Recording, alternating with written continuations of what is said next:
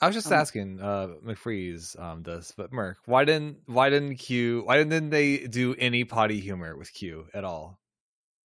Because it's this not that kind of show, Haste. This is Star Trek. This is highbrow television. They don't do they don't do shit jokes. The climax was him bringing in a mariachi band and trying to get Riker laid. Yeah, Yeah. yeah. That's it's adult highbrow. themes. What's more adult than Q having to complain about taking a shit? Uh, I'm glad they didn't go. They never go to poop, and I'm glad they don't because it's gross. Poop is gross, Haste. It is gross.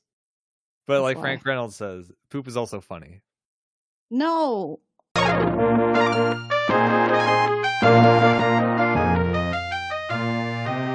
Welcome to episode 32 of Beam Me to Sick Bay. I am Mira, your host. I'm here with McFreeze Hello. and Hayes. Ugh, I'm so full right now. What are you full of, Hayes? I'm full of pork. Oh, you're supposed to say shit, ah ha ha, and then we'd all laugh. There'd be a laugh track. There's nothing funny about poop, please. I go, okay, uh, you're right, you're right, you're right, my bad. Um, what kind of pork did you have? I had pork belly, and I also made some uh, mahi mahi. That was really good. It was a good. Oh. It was a good dinner tonight. That sounds very, very decadent. Sounds good. Yeah. Uh, yeah, that's that's how my evening's been going. How about the two of you? Uh, pretty good. I ate, I ate egg. Egg. I like I like egg. Egg. Uh, and I um, fucking I've been. I've been playing nothing but Minecraft lately, so I'm Minecraft brained. I have to look. At Yeah, I heard they got a mine in there. You know, I was playing Horizon Forbidden West, and they're all talking about a mine. It's weird. They've all got these mines. Did you know that in prehistoric times they were able to build mine carts and railroad tracks I thought those just like modern ones? I thought those games took place in like the future, but humanity has regressed to like being prehistoric. hmm That's right. But you see, So it's not prehistoric times, McFreeze. it's rehistoric times. Do they call it that? Is it rehistoric? No, I just invented that. I like it. It's catchy. You should sell that to Sony. Hmm. Oh, so we got some episodes to talk about today. We got uh TV shows, some Star Treks. Uh I don't know about you guys. I love these episodes. Yep, Man. we've been watching some good TV lately. This Fuck is so. like I was looking at this before we came into this week. I was like, man, like the next like seven episodes in a row are just are just just chef's kiss, you know. Well, The Offspring, I'm gonna say, is not so much Chef's Kiss, but we but that's not this this week, so we don't care about it. But today we're gonna be talking about season three, episode thirteen, uh, Deja Q. Yay! The audience goes wild for Q. Q. I just I want to love say for the record, I'm a big fan of The Offspring. Thank you very much. The band, you love the band, The Offspring. I'll be honest, I actually don't have that much of an opinion on The Offspring. I was gonna say, um, we're talking about the episode of television anyway, and we're also gonna be talking about I after the break, um, season three, episode fourteen, a matter of perspective, which is the episode where Riker is under trial. But first, Q is here again, and oh my god, I love him. what a clown. He's here, all right. What a buffoon. It's it's hard to like. It was really hard to take notes for this episode because I just wanted to write down everything that came out of his mouth because they were all like gold. I love how functionally useless Q is the second he's not a god. Yeah, Like- it's it owns. that bit He's- where where he's like uh telling them how to solve their problem and he's like just change the gravitational constants of the universe like what's the big deal just He's why not right. well, how are we supposed to do that? Just do it. you just snap your fingers and it's done I gotta tell you people everything. God. um, before we be okay Oh, go on. Oh i was just gonna say before we begin we also have an email Oh my god. this uh this is email from miracle butt i'm gonna paste it here and eeny meeny miny hey so why don't you read it You know I can't read. you can challenge yourself i believe in you Here's a fun tidbit. That part of Higher Ground where the the security lady talks about a bus full of children being bombed wasn't pulled out of thin air. During the Troubles, the IRA actually set a bomb on a school bus. The intent was to kill a collaborator working for the English, but it only ended up wounding him and a 15 year old girl. The IRA claimed responsibility for the attack, but quote unquote regretted that a civilian was injured. It's pretty fucked up. I think I knew that. I think I'd heard that before. But thank you for this uh for this fun fact, Miracle, but about the bombing of a school bus. Wha- why are you why are you saying quote here? I bet they regretted it. You know, I'm sure they did actually regret it. I I'm sure they didn't want to hurt innocent people. No one likes the IRA. Not even in Peaky Blinders does anyone like the IRA. And everyone's an asshole in that show anyway. I don't know anything about um, European politics in general, but especially Irish politics in specific, so I can't speak to it. I don't know. I don't know Peaky shit. I don't have an opinion on the IRA or Peaky Blinders because I haven't watched it. Peaky Blinders is that the one about horse racing Kinda. because of the blinders? Yeah. Yeah, And, and then you peek past them because it's about fixing races and, and horses and horse races. Oh, I, I didn't know it was about that. I just knew Cillian Murphy Well, was in it. it's like not about that, but that's like one of their like that's the namesake for their organization because they fix horse um horse races. I see. I see. usually you don't want to fix the horses because if they win, then you get a lot of money for making them fuck. That's true. Oh, That's a whole business.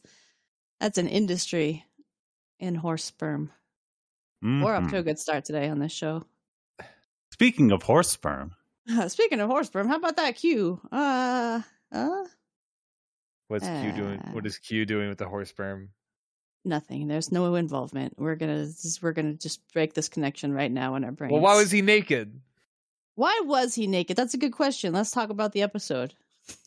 so this episode first aired on uh, February 5th, 1990, and it was written by Richard Danus, directed by Les Landau, and the in-universe date is 43591 uh 43539.1. Sorry, my eyes hurt.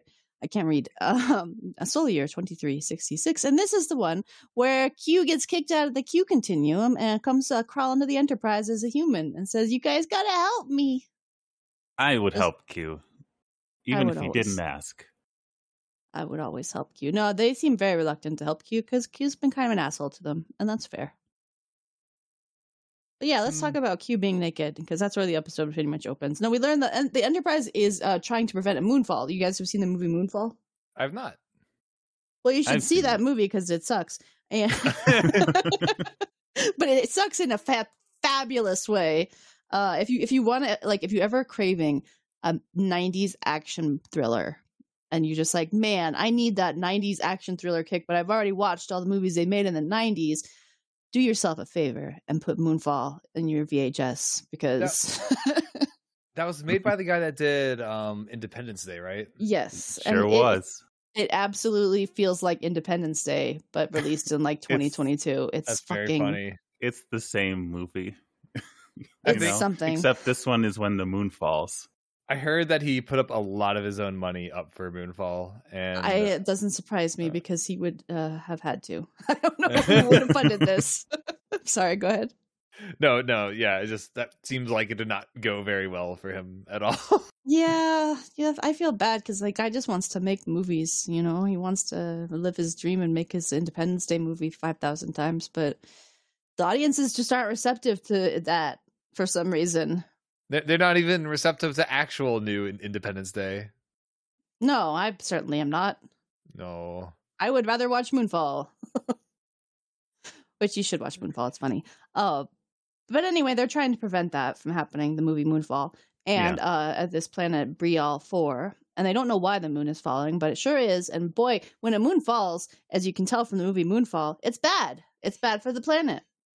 You know, it causes a whole lot of problems, uh, like, you know, land quakes, as they've said, because you can't say earthquakes because we're not on Earth. I didn't So- pick up on that. So it's a land quake. They should have just said earthquakes. Nobody would have caught it. Nobody would have blinked. Wouldn't that like wouldn't that be what the universal translator translates it to? Uh, don't worry about it. I'm worrying about it. I'm worrying a lot about it right now. But yeah, uh, so they're trying to help these people. And they're like asking Geordi, hey, do you think we can just push the moon out of there? And Geordi's like, uh, well, it would be like an ant pushing a tricycle. You but know, sure, let's give it a shot. you know, I, I don't know if you've heard about this, but moons, they're pretty big.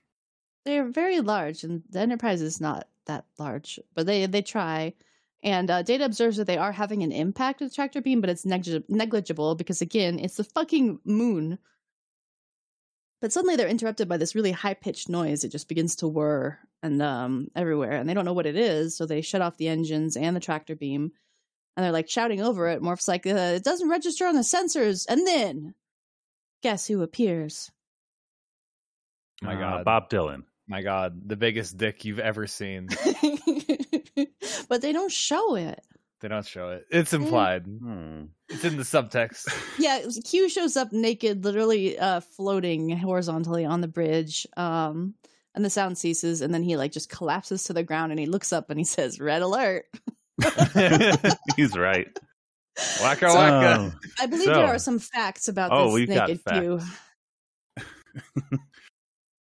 oh, according to the website, it says here John de Lancie had been provided with a G string for modesty, but it was determined that the shot would not work otherwise.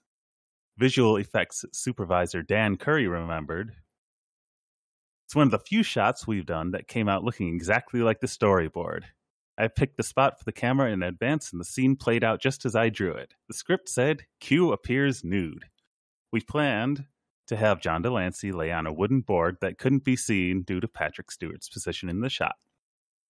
As we were prepping the shot, John showed up on set with his bathrobe on. When we were ready to go, he dropped his bathrobe and he was stark naked. That caused Yeah. mm, a bit of a stir. He's a con- he's a consummate professional. Are you gonna are you gonna disrespect that? Are you gonna embarrass him for Is that is that method acting? Is that is that what Um, method acting is? no? I don't think I he think consummated it.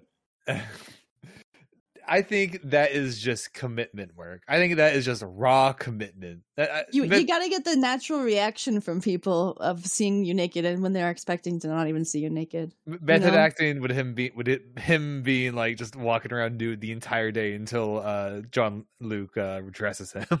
Well, we don't know that he didn't do that, I guess, That's true. but he just he was wearing the bathrobe, so he cowered it out, out on it. Yeah, I remember a story like that with Parks and Rec, where I think uh Chris Pratt did that. Uh, um, who's the main lady on that show? I forget her. The blonde lady. I the forget her The blonde actress who plays the main lady. Yeah, but I think he did that to her You get that reaction. You can't uh, can't be distracting everyone while they're shooting the rest of the scene. But that's the point, though. They're supposed to. Everybody else is supposed to be surprised to see you naked, right? So Yeah, actually, but- be Yeah. naked. What if you haven't been naked yet and they're still doing the first part? It's only like a They half would all- second scene. They would all be looking off camera at something. while They, they, they, they managed. They managed. you just shoot the part where they see you first, and you put it in order later. That's uh that's the magic of cinema, McFreeze. Eh, that's broken. Anyway, John de Lancie rules is what I'm learning. um, so they uh they find some clothes for Q after the uh, opening of the show. Uh, a really uncomfortable looking jumpsuit that looks like they borrowed it from the planet on the hunted. Remember It- those jumpsuits? It looks like a fucking Wesley get up. No, Wesley wouldn't wear a jumpsuit like this. He would was wear a ve- it was- sweater. It was very wool and looked very ugly, so it matched up in my in my Wesley dressing verse. It's kind of like Wesley's uniform, except it has a shirt underneath it. Yeah. It, it mm, doesn't. Mm, okay, first it's of gray. all, it doesn't look like wool to me. But you want to know? You're you're fucking maligning wool here. You know the new uniforms they have that look so nice. Those Yeah. are made of wool, Haze. Whatever. Don't you whatever me. Wool is a good fiber, fabric of our lives from sheep. For more about wool, visit wool.com. Don't visit wool.com. We don't know Don't- what that is. we're not we're not sponsored by wool.com. We're sponsored by Good Times, god damn it. Visit wool.edu. Yeah, wool.edu will teach you all about wood. Uh, I mean wool. I'm, Wool. gonna, I'm, not I'm. I'm gonna go to wool.edu right now. I'm sure it's nothing. This site can't be reached. Fuck. Ah, unbelievable! I can't. that means I can't, it's I'm available. Shocked. let's uh, let's register wool.edu right now. I think you have to actually have I- a, a college to get an edu. Yeah, I think you have to be like legit to get an, e- the, uh, an edu address. You to be Well, some that's kind of stupid. education organization or some crap. we gotta start a school just so we can register hool.edu. well, you guys are teaching me about Star Trek. I mean, legally, I'm sure we could fit that in there. Yeah, I'm sure wool is like the perfect uh, URL for Star Trek learning because they It's- wear it's, it. It's you an know? acronym. We'll figure that. We'll figure that out later. Uh, but anyway, the Enterprise bridge crew just immediately has decided that Q is responsible for the falling moon. Uh, but he's instead yelling about how the outfit isn't his colors, which is fair. They aren't anybody's colors. They're very awful. It's like Yeah. a gray and like an olive green. It's not not a good it's look. quite bad. But uh, Q doesn't know anything about the falling moon, and he tells Picard he's actually just been kicked out of the Q continuum, and he's powerless. And of course, uh, they don't believe him. And Troi asks him like why he's human, and he explains that he asked to be human. He could have chosen to be anything he wished as long as it was mortal. So he picked human because he only had a split second to decide. And he asks them to deliver him to the Enterprise because he says, You're the closest thing in the universe I have to a friend, Jean Luc. And then we get the fucking infamous We do. Picard palm face We do. gif. We we finally get it. We finally get it.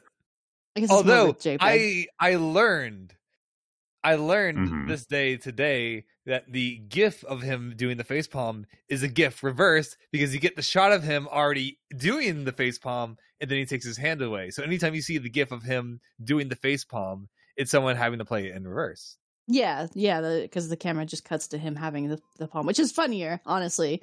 Because Yes, you it look at him and he's just like, "Oh my fucking god, I hate this guy so much." This is why you can't trust anything on the internet. That's what I'm saying. I've been lied to all these freaking years. I'm just glad that we finally saw the face palm natively in the wild. Uh, and, but Data's has scanned Q with his his tricorder. Which did we get new tricorders? Did we talk about there's there's new tricorders? Is was it? I I, didn't look at it that carefully. I didn't look at it that carefully, but I don't think these were the new ones quite yet. Okay, it it might have been. I don't I fucking didn't know. even look at them.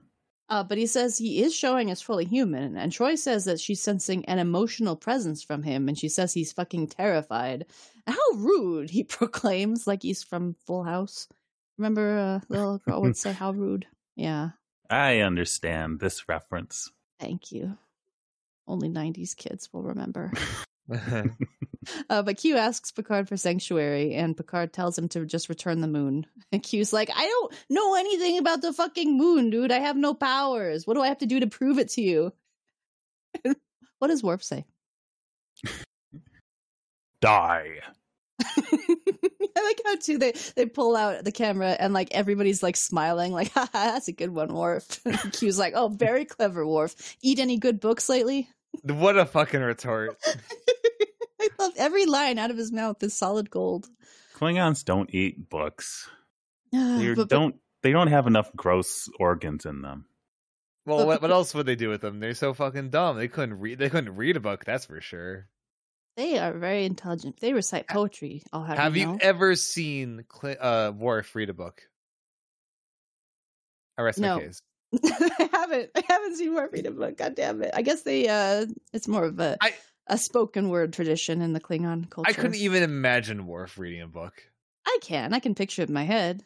with like It's- reading glasses on. No, no reading glasses. He's just sitting in a chair contemplatively reading. Or- Worf by candlelight He- with a single monocle. Remember, uh, he he uh, he gave Data the book of poetry in Measure of a Man. Yeah, but they never showed him reading it. Well, you probably read the cover at least. It also was not written by a Klingon. Remember that book of Klingon poetry was not written by a Klingon.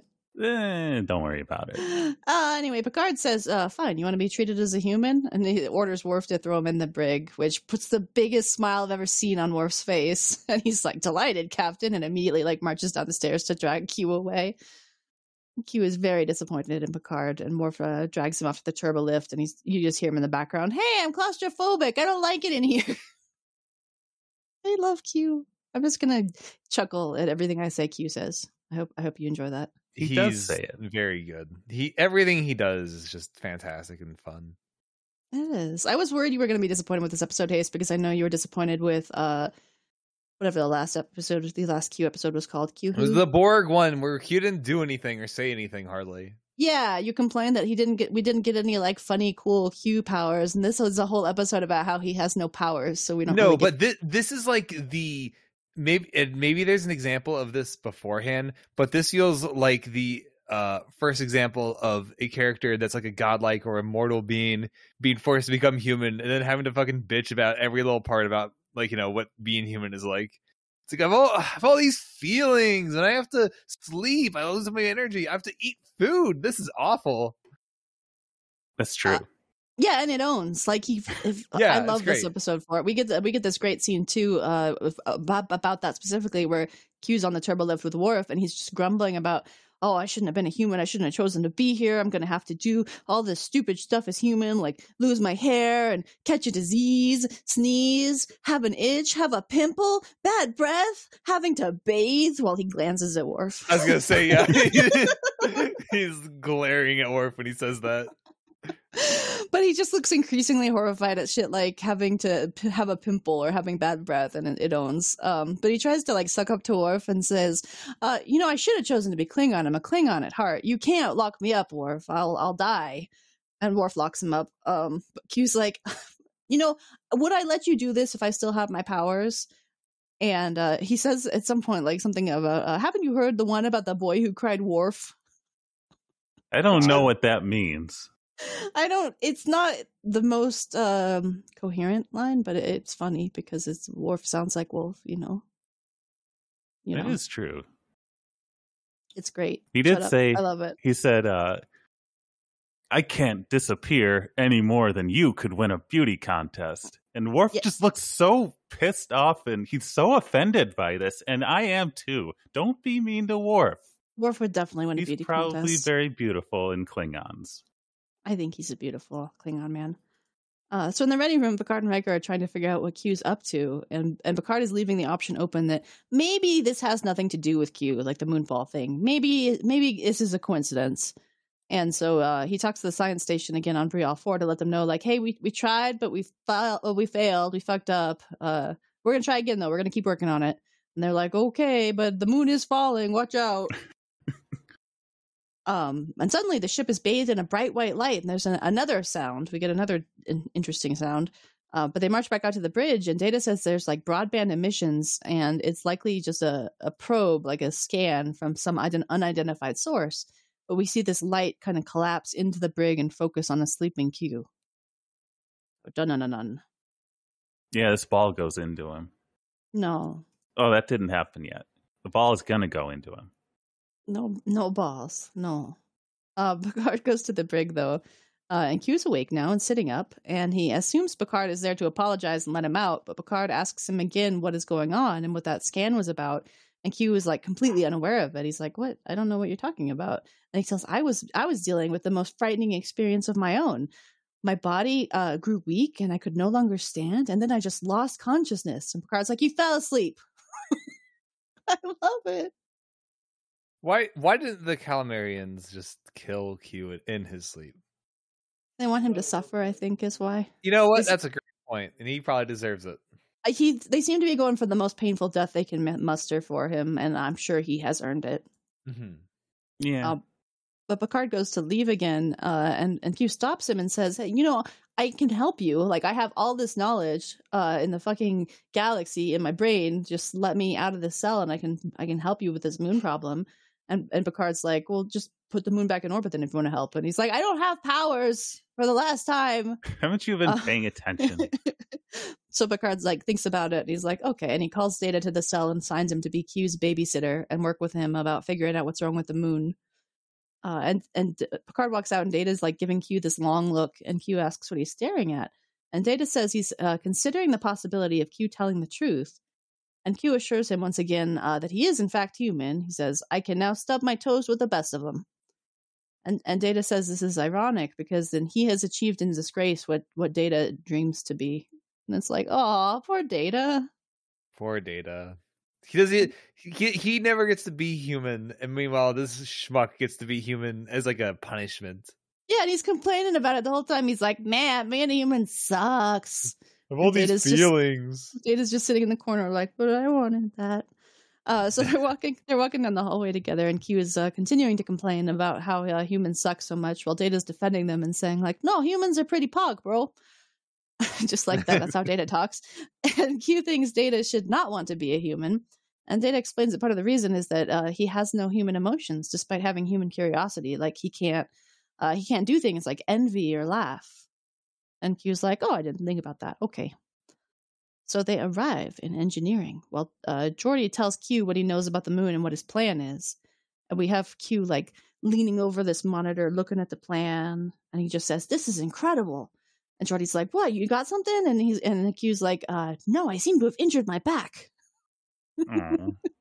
what What do you say in this situation? Is, is it ow? And they're like, "Yeah, yeah, it's ow." And he's like, "Ow, my back." Aw. So Data calls medical for him, but he uh he tells Geordi while he's screaming in pain that his plan would actually make the ship uh, be destroyed. So Geordi's like, "Well, what would you do instead?" And he's like, "Well, first I would look at what's causing this problem instead of trying to solve it."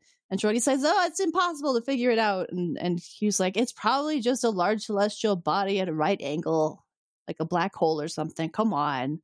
And Geordi's like, What "Okay, well, what, what does that mean at a right angle? It's coming at a right angle to the solar system. yeah." It's at, at an angle where it's You know how the solar system goes in like a ring, right? So it's coming in perpendicularly. Okay. All right. Yeah, yeah, it does. It it genuinely makes sense what he's saying. Right. Okay. Uh, but the Geordi's like, well, but then how do we fix that? And he says, well, just change the gravitational constants of the universe. Yeah, just do that. obviously, Just fucking win. What are you doing? just break Geordi- the laws of physics. It's easy. And Geordi's like, how do you expect us to do that? And and he's Q's just like, you just do it. Like, what's the question here? And Geordi gets frustrated and walks away. And Data has to explain to Q that they they can't actually do that. And Q's like, oh yeah, of course. Well, never mind then. That won't work. Aw. I love that, like, genuinely, Q does not think of these things. He's never had to. He's never had to consider that you can't just uh, change the gravitational constants of the universe. I don't know. I bet Data could do it if you gave him a minute. Uh, Wesley could definitely do it. Yeah, where is where's there's no Wesley in this episode? If there was Wesley in this episode, he would have solved the moon problem on his own. He would have been true. too disappointed that he didn't look like Big Wesley. I don't think Q gives any thought to Wesley. Mm. Anyway, Dr. Crusher comes in and uh, scans uh, scans Q's back, and she's like, I wouldn't have believed it, but he has a classic back trauma and muscle spasms. And so she begins to kind of like painfully treat him. This doesn't this doesn't seem very ethical, but whatever. Uh, and she's like torturing him while she's healing him. But uh, Geordi, meanwhile, is like looking at some numbers over on a screen, and he's like, "Actually, you might be onto something. What if we uh, we can't change the gravitational constants of the universe, but what if we wrap the moon in a low level warp field so we could make it lighter and we'd be able to push it?" You, you know, Mark, do you think that everyone everyone is like too mean to Q? All things considered. I mean, like I'm sure Q has done a lot worse. As you know, I'm sure, for example, the Calamarians. I'm sure he's like really ruined their lives. But in in the grand scheme of things, how has he really affected the Enterprise? Oh, he made he made things annoying at Farpoint, and what he made Worf and get killed by Pig Man. Look, but he got better. I all, think they I might think- be sore about the Borg, is Well, what I'm thinking. all the things he did The- were the- helping them. The Borg was in- inevitable. He just he just helped them. He gave them all the information. He taught them the lesson of the day, like Picard does. The Borg aren't even a problem yet, really. Yet. Key emphasis on yet. No, uh, Q made the Borg aware of the humans, and the Borg are on their way to their part of the galaxy right now to It's murder everybody. fine. But Yeah, they're, they're, maybe they won't even be that big of a deal. You know, uh, unfortunately, Hayes, the the crew bridge of the Enterprise, uh, they have object permanence, so they they do remember the Borg. I, but you, I think you're right, though. Honestly, like the Borg is is a valid uh, thing that they could be pissed off about, but everybody is just like nasty towards him, and I don't. They should have a little more sympathy towards this this guy. Yeah, he's a god opinion. that's down on his luck. Yeah, you want to be on his good side because he's going to get back into power someday, and you don't want him to come after you. Exactly. That's why I gave Data a gift because Data was always respectful towards him. Yeah, Data's great. I this episode for Data and Q moments is so good. I love Yeah. it. It's, it's not a pair that you ever like think about uh working together well, but like uh, as as he's lost his power, Data and Q just make this perfect like I want to see a buddy cop movie featuring these two. Well, it, it's cool seeing like one character that has absolute cynicism towards like all life and especially humans, you know, within the universe. Meanwhile, Q is just like so eager to learn more about, you know, the world, and he's so eager to try and ex- eh, have these experiences for himself. You mean even though he, I- I'm, I'm sorry, but Data is just he, he's so aspirational to like kind of be part of this universe, um, as opposed to Q, who perhaps because he's seen so much is just totally just like a he's like a nihilist at this at this point. He absolutely is, yeah. Um yeah, actually uh spoilers, I'm going to spoil something cuz I don't like I'm not telling you or anyone else to ever watch Voyager, but there's a spoiler on Voyager where Q actually kills himself because oh he, he's so God. fucking bored of the whole universe. He's like I've had enough and he murders himself. That's fucked up. Yeah. It is a little fucked up. I don't But think I, I- watched that episode, but I, but, I, but I heard he shows up in the Star Trek Picard. Well, here's the thing. Yeah, I don't know shit about Picard and I heard that show's not good. I've heard it's real bad. We should watch it. uh, also, if you're an uh, immortal, omnipotent being, you might not be able to actually kill yourself. I don't know. That, that's don't what I guess- that, that's I what I'm thinking. Like at, at a certain point, like you're only limited by the the power you have. But like if you're i- i- if you're so powerful that like you cannot overcome the amount like do you, do you know what I mean? Like what if you're a god and you have godlike power, could you kill yourself? Or are you are you limited by the fact that like you only have the power of a god? Does there need to be something greater? Wait, Are you so? Are you asking if could Q make a rock so big not even Q could lift it? Yes, I am asking. think- exactly that. I think this is just like how um, the eternal dragon Shenron could not kill King Piccolo because he was too strong. Is That's that true. like that? But That happened. all, it turns out all Shenron had to do was just be a baby and, and then punch his way through Piccolo, just like Goku. Mm, I think Goku did that. That's what I'm saying. He, he just Goku didn't even do anything that special. He was just a little baby and it was just like, "I'm gonna punch through you." Well, the lesson here is that Goku is stronger than Shenron, which I think we all knew. Shenron's powers are very, uh shall we say, arbitrary. you don't say. uh, kind of like Q's in some ways. Whoa. I think Q's are less arbitrary, where he really just can do whatever the fuck he wants when he has his powers, which he doesn't. Own sucker. I'm just Oh. kidding, Q. Don't hurt Oh. me. um, where were we in this episode? Uh, Q was in it. Yes, Q was in it, and um, oh yeah, Q's stomach is rumbling now. He says there's something wrong with his stomach, and it's making noises. And Doctor Crusher's like, maybe you're hungry. And this was, uh, I think, one of the key. Uh, somebody's being mean to him for no goddamn reason in this episode. It's like, why is she so mean? I I would uh, I fi- would find this fascinating. If somebody who was a god is suddenly human, like I would want to teach them all about being human. I'd be like, man, this is cool. You get you get to eat things for the first time. No, instead, Cru- cool Crush- is that? instead, Crusher is like, "You're hungry, idiot." Basically, is like, you know, may, may as well like flick his nose away or something at that point. Like, she's just, she's just so mean. Like, what, what has Q even ever done to Crusher? She made her child old one time, but he got better. Actually, no, that was No, that that, was wasn't Riker. even Q. That was Riker. Yeah, That was Riker. Yeah, Riker did that. Q just sat back and let, let it happen. yeah. He hasn't done shit to her. Wow. And, and- and everyone loved Big Wesley, especially Big Wesley loved Big Wesley. Yeah. Think, I don't know. He did Mm. ask to be reverted. I thi- wouldn't you like? Wouldn't you want to teach? You would want to teach him all about being human, so he could learn his lesson, like what this episode is about. No, I guess they just didn't think of that. I would just like find it cool and fascinating to see somebody experience stuff stuff like eating things for the first time. Uh I, I don't know. I guess that's just me. But that's um what they what they go on to to do here is they head down to the 10 forward. It's uh data and Q. And uh I got lost in my fucking notes here. Sorry. Uh, this Um, is where Data says he ingests semi organic nutrient suspension in a silicon based liquid medium, which lubricates his biofunctions. What the fuck See, was Data saying here?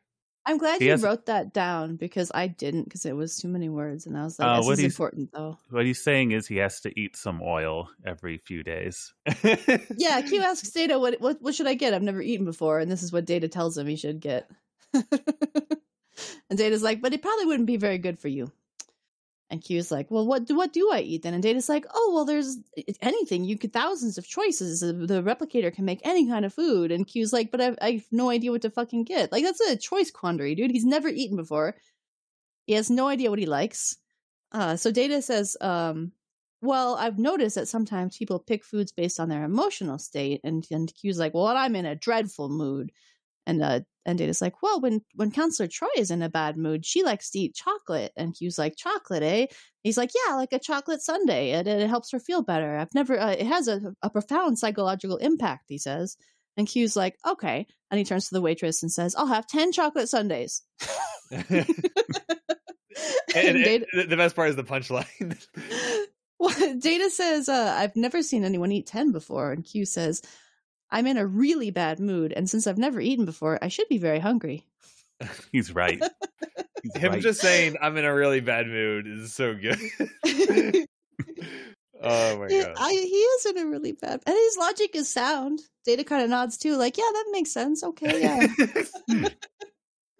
but um Q suddenly looks over in dread and he's like, Oh, I've been dreading this. And uh Guinan walks in and she's gloating at him for being oh, she she is like beaming while she's like walking over, and she's like, This oh, is- this fucker." the most queenly Guinan outfit yet. It's so good. And she, she, got looks dressed so up for this smug. occasion. Yeah, she, she's so smug, and they they snip at each other for a bit, and and Data's telling Guinan that other members of the crew uh, are not certain he's actually telling the truth, and so she's like, "Really?" And so she grabs a nearby space fork. Remember our old friend, the space fork, with its three little Back. pines. and she grabs the fork and walks over and immediately stabs Q in the hand with it. Everyone's so fucking cute. Well, they probably have a history. You probably deserve that one. Yeah, he might deserve that one. Um, This is also where Q said he had an IQ of 2005, which sounds kind of low to me. that's pretty high, dude. For Yeah, God it could be higher. For That's- God though. I I mean it's on a curve. Like that's I think that sounds right. Hmm, IQ is a bell curve, right? So like it gets very low It's distributed. only 20 times as high as the average. yeah, that's like that sounds That's right. not so much. It's pretty Mm. high. I don't know. I don't know. Like the highest recorded humans have only been like what two fifty or something. I don't know. IQ's made up bullshit anyway. It's also made up bullshit. This is made up bullshit. He's just making up his own number. He's like, I'm so smart. My IQ's like two thousand. He's like a little kid that way. Uh, but anyway, Infinity plus one. after stabbing him in the hand with the fork, uh, Guinan, uh, Guinan says, "Look, seems human enough to me." Um, and uh, she rubs it, rubs it into him that he's uh, now like lower than low after, and after torturing countless species for centuries, he really deserves this, and that he could learn a lot from Data here. And uh, Q's like, "Oh, that's not humanities from the robot," and Data's like, "I am an android, not a robot." Data's such a good boy. Um, He's all about the facts. he is all he says it just like so earnestly and so humbly, like I am just an uh, android, not not a robot. Uh, but Guinan continues to berate Q and walks off, and the waiters then two waiters bring over Q's fucking ten chocolate sundaes, and he just looks at him. He's like, "I'm no longer hungry." Who's going to get to eat them? The replicator probably. I'll eat them. I'll have one of them. Anyway, Wesley got them. He was just off screen.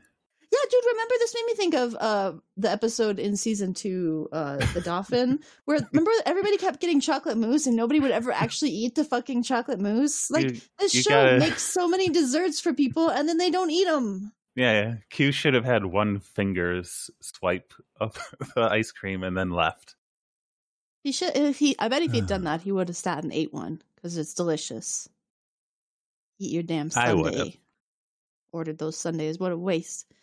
Uh, anyway, on the bridge, they detect some highly organized energy patterns in a plasma energy field that seems like a life form. And the computer is scanning it too, and it says it sounds like it's intelligent, but uh, can't translate its speech. And uh, we see it like passing by the windows and 10 forward, and, and Data and Guinan are standing next to each other. And Guinan turns to Data, and she's like, the cal- uh, Calamarain. And then this little light ball floats up to Q, who's like sulking alone at a table. Q fucking sulking alone at this table is such a good shot. It's so But- sad. He's just so miserable. He's like, I, I hate my life. Everything sucks so much. And then he gets tortured by aliens. Well, Yeah. you, you say he get tortured. I say he starts like having a, a seizure in place. Well, there's uh like so what happens is the bog enters in this time. this time the Uh-huh. bog What? goes in.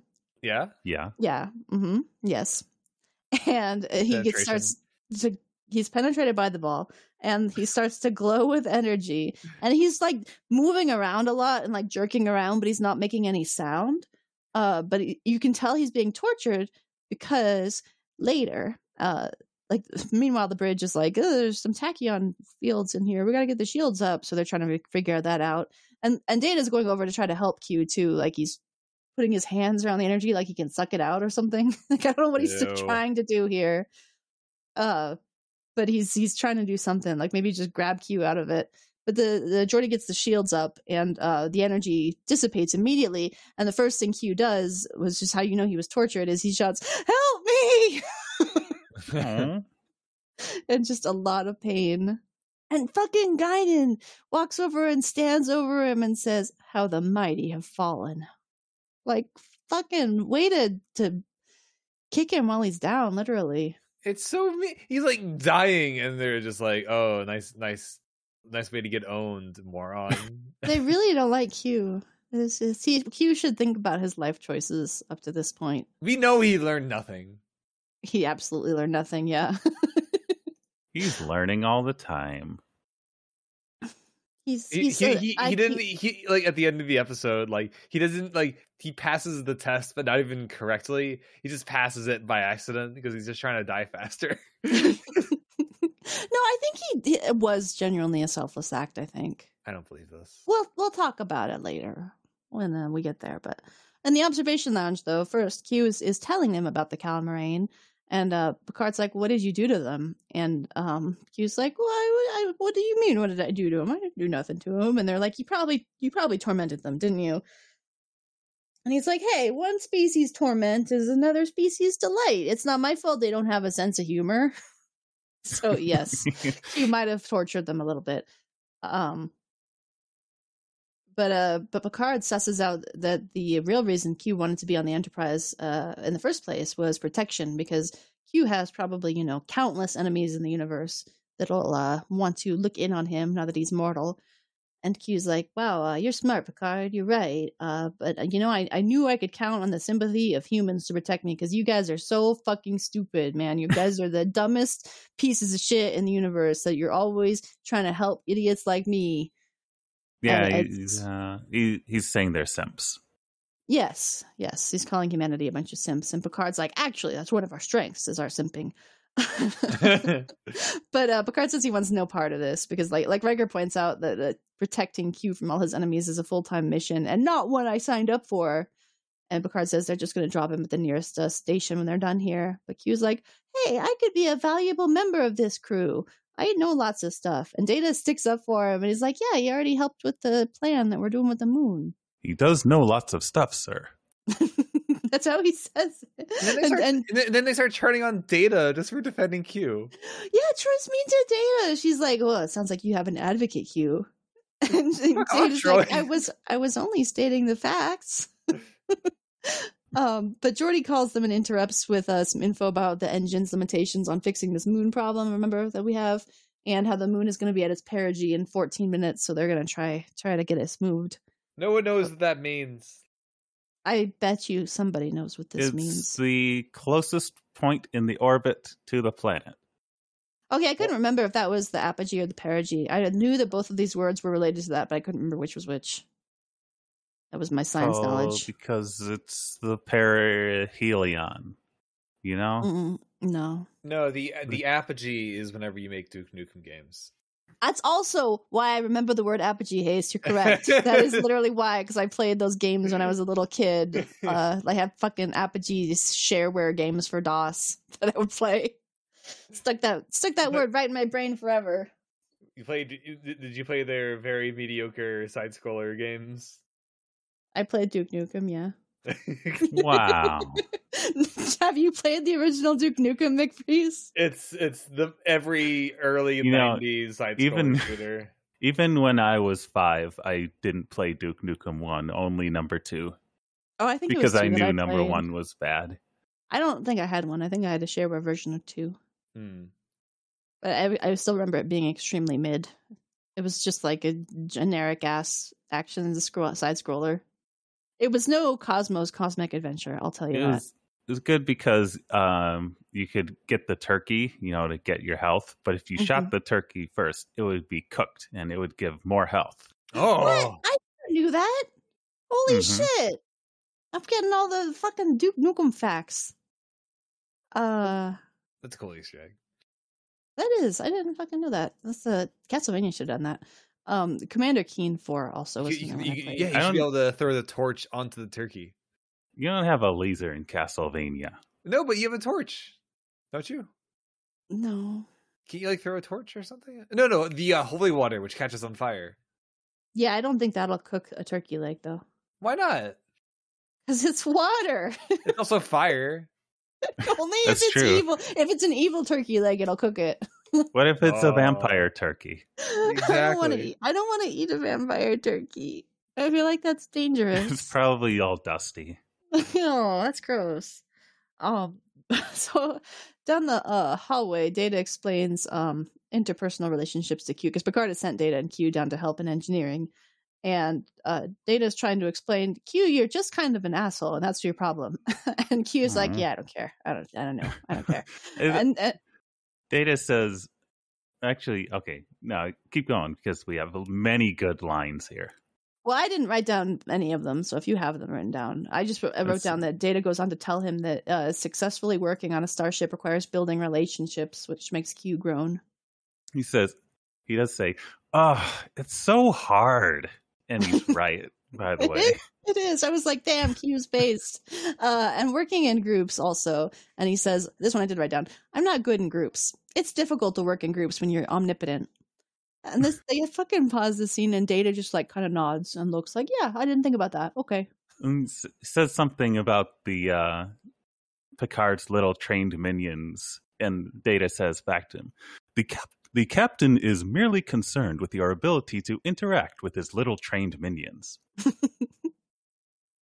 Data's good. This is an episode about how Q is good, but also how Data is good. Data's like the best type of guy. He pretty much is. Uh, so anyway, Picard lets the science team on the planet uh, know that they uh, they're trying the plan again. Um, they're trying a new plan, and they the they on the planet, the Bre'el Four people are just like, uh, "Hey, we're all really scared down here because we're all gonna fucking die, but, but we don't worry, we understand. No, no matter what happens, you're trying your best. No pressure, but we're all terrified." Hey, we're still That- that- here. That's that's really charitable. Being like, hey, you know, you know, please try to keep working on our whole apocalypse situation. If you don't get it, we understand, but uh, know that we may be wiped out as a race. Uh, Yeah. this. Ah, it it was- happens. it was a lot calmer than most people would be about it. I think maybe he's just accepted his demise. He's like, well, at least this way I don't have to pay back my house debt. May- Maybe they just don't, they don't have very high expectations of the Federation. There's like, oh, fucking Federation, they don't do shit. They just Well, it's just a weird problem, dude. Like, how often does a moon fall out of the sky? a moonfall. Seems Yeah. like it happens a lot. It's happened twice at least. Yeah, But on two separate different planets, hundreds of years apart. That's fine. Uh, but anyway, um, Worf detects uh, an energy surge from the Calamarain during this, and uh, they they point out that they will have to keep their shields down for this operation. So it's a little uh, little sketchy, a little collar tuggy. But Q and Data arrive in engineering, and Q immediately starts trying to boss people around. and Geordi's like, "What the hell are you doing? They all know what they're doing. Stop that. Uh, you need to know what you're doing." And uh, he tells him like, "I need you to go over here and manually control this field integrity." And and Q's like, "That's a waste of my talents." And Geordi's like, "Dude, I can't with you. Fuck off." And he walks away. And Q asks Data who Geordi thinks he is to give him orders like that. And Data's just like, he thinks he is in command here. And he is correct. Q is just not having a good day.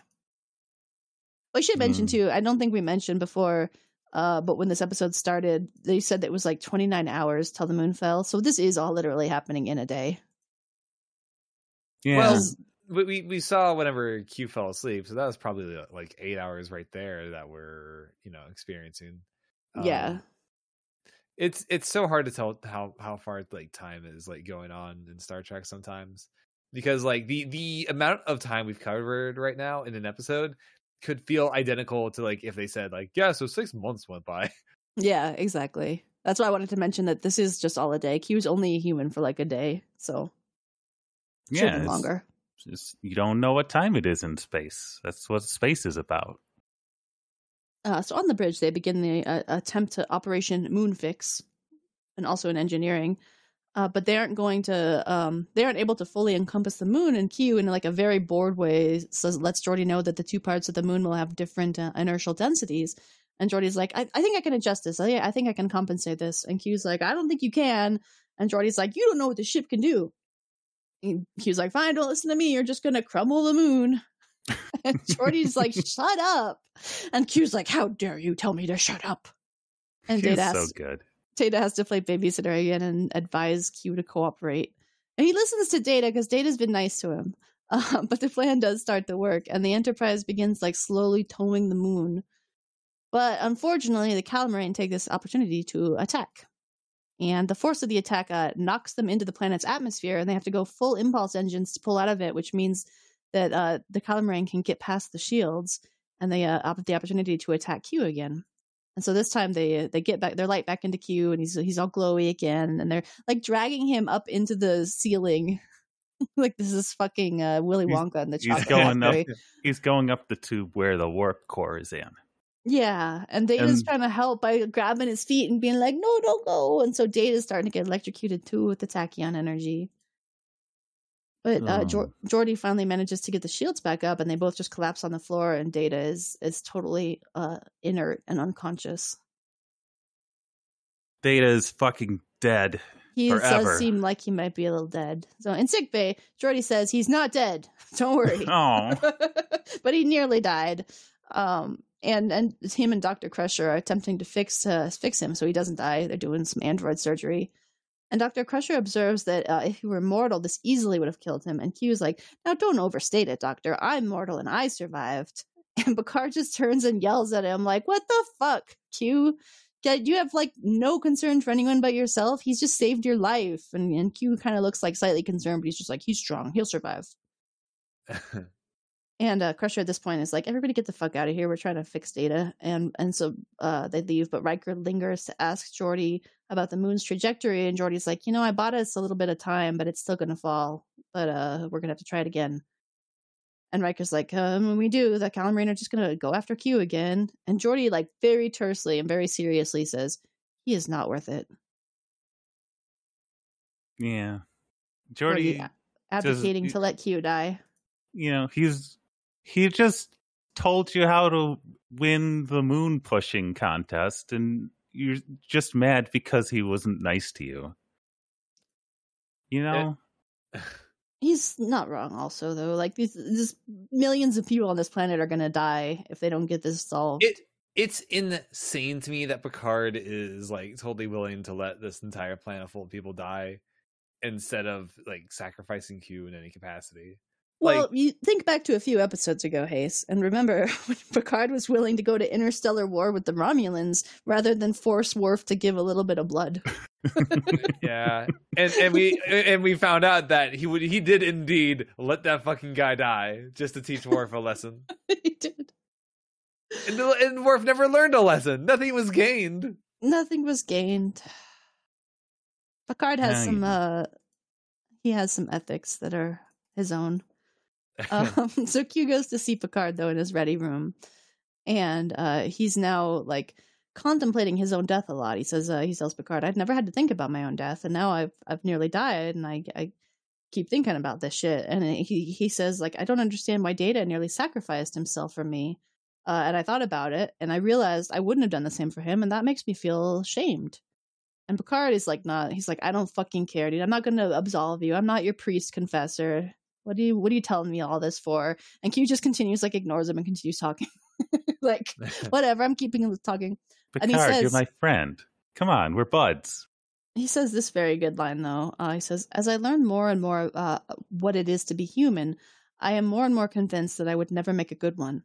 I don't have what it takes. Without my powers, I'm frightened of everything. I'm a coward, and I'm miserable. And I can't go on this way. And so he leaves while Picard just resumes drinking his tea like fucking Kermit the Frog. He do be sipping the tea. He's literally sipping the tea like Kermit. He's just like, "What the fuck was that?" Drinks his tea. Uh, but Q returns to the sick bay where Data is is up and functioning again, but he can't talk currently because apparently they're they're recalibrating his language circuits. So he's just sitting there with um, his head open, so you can see the inside of his brain. I I don't know how to describe that in a way that's entertaining, but it's a great shot. He's got. He- It doesn't really make a lot of sense the way that his brain opens up because he's got sensors both on the inside and outward facing part of his little brain cavity there. Like you think you think that the the the skull part wouldn't have any any like lights and you know doohickeys on there, but I don't know. I don't know. Maybe maybe I'm being overly critical of Yeah, how many- Data's dumb positronic brain. How many It- positronic brains have you made? None. Well, and also his skull too. I like because because obviously he's a human actor and they just have makeup on him, but it looks like paper thin. So it's like his skull is like a millimeter thick at most. That's good. It's really strong. Don't worry about it. but uh, Q returns there, and uh, he said leans in privately to tell Data, "There are creatures in the universe who would consider you the ultimate achievement, android. No feelings, no emotions, no pain, and yet you covet those qualities of humanity. Believe me, you're missing nothing. But if it means anything to you, you're a better human than I." And he walks away, and Data like turns to look at the other guys, like, "Did you fucking hear this shit? Did you hear what this guy said to me?" Man, that was weird. Uh, but Q heads down to the hall to the turbo lift and asks the computer where the shuttle bay is, and the the turbo turbo the turbo the turbo. One second. Oh, so whenever you mess up, you get to take it out. But whenever I mess up, it's got to stay in for all time. I hey, that how... was a royal fuck up, dude. My words just vanished from my head. I felt like I was having a stroke for a second there. Anyway, Uh. where were we? Uh, so yeah, he goes down to uh, the turbo lift to the sh- main shuttle bay, and on the bridge they notice an unscheduled shuttle launch. So they hail the shuttle and they discover it's Q, and they're like, "Q, what the fuck are you doing?" And he's like, "No, don't go trying to rescue me. This is uh, the least I can do is to go off and die, so I don't trouble you anymore. So just leave me alone. Let me let me go." And uh, they kind of make motions. They're like, extend, extend the shields around him. And he's like, no, don't extend the shields around me. No, aren't you listening? Go away. Uh, and so, of course, the Calamarain descends on the shuttle, and Picard orders the shuttle beamed back into the shuttle bay, which is fucking. He's like, "Ah, this goes against every uh, fiber of my being, but he orders it, and then he like sheepishly looks at Riker after he orders it and says, "It's a perfectly good shuttle." like, I don't want to see my shuttle destroyed. But the transporter can't get a lock on it, and so they attempt again to extend shields around it, but Geordi reports the shields are locked as well. Wait a minute. This sounds like some Q shenanigans happening all of a sudden. It Not- does. Nothing working, and they don't know why. Wait a minute. That can't be right though. Q doesn't have any powers. Exactly, exactly. He's useless. Uh, so Q is in the shuttle waiting to die, looking miserable still, and we see someone pop through the wall. A second Q. Oh my god! So it, it is a second Q, but it's not a second John de Lancie. It- This is a blonde-haired lad that we have upon us now. Yeah, who's just so chosen to wear the same outfit as Q. So he's even also though in the even though ugly he hates jumpsuit. it. yeah, they both hate it. They're like, "What the hell are we wearing?" and I love too. Q turns to greet him and just shouting, "Q!" Yes, all the Qs are named Q. No, it's not confusing. Shut up. it's great. but the They other Q, understand it. If Uh, you they- were an omnipotent Q, you would get it. I think Q is different from Q. Yeah, sure. You know, there's Q and there's Q and there's Q over there. You know, I I love this guy. He did a great job of being a Q. I, he's so theatrical and an asshole, but not as much as Q. So Yeah. I love him.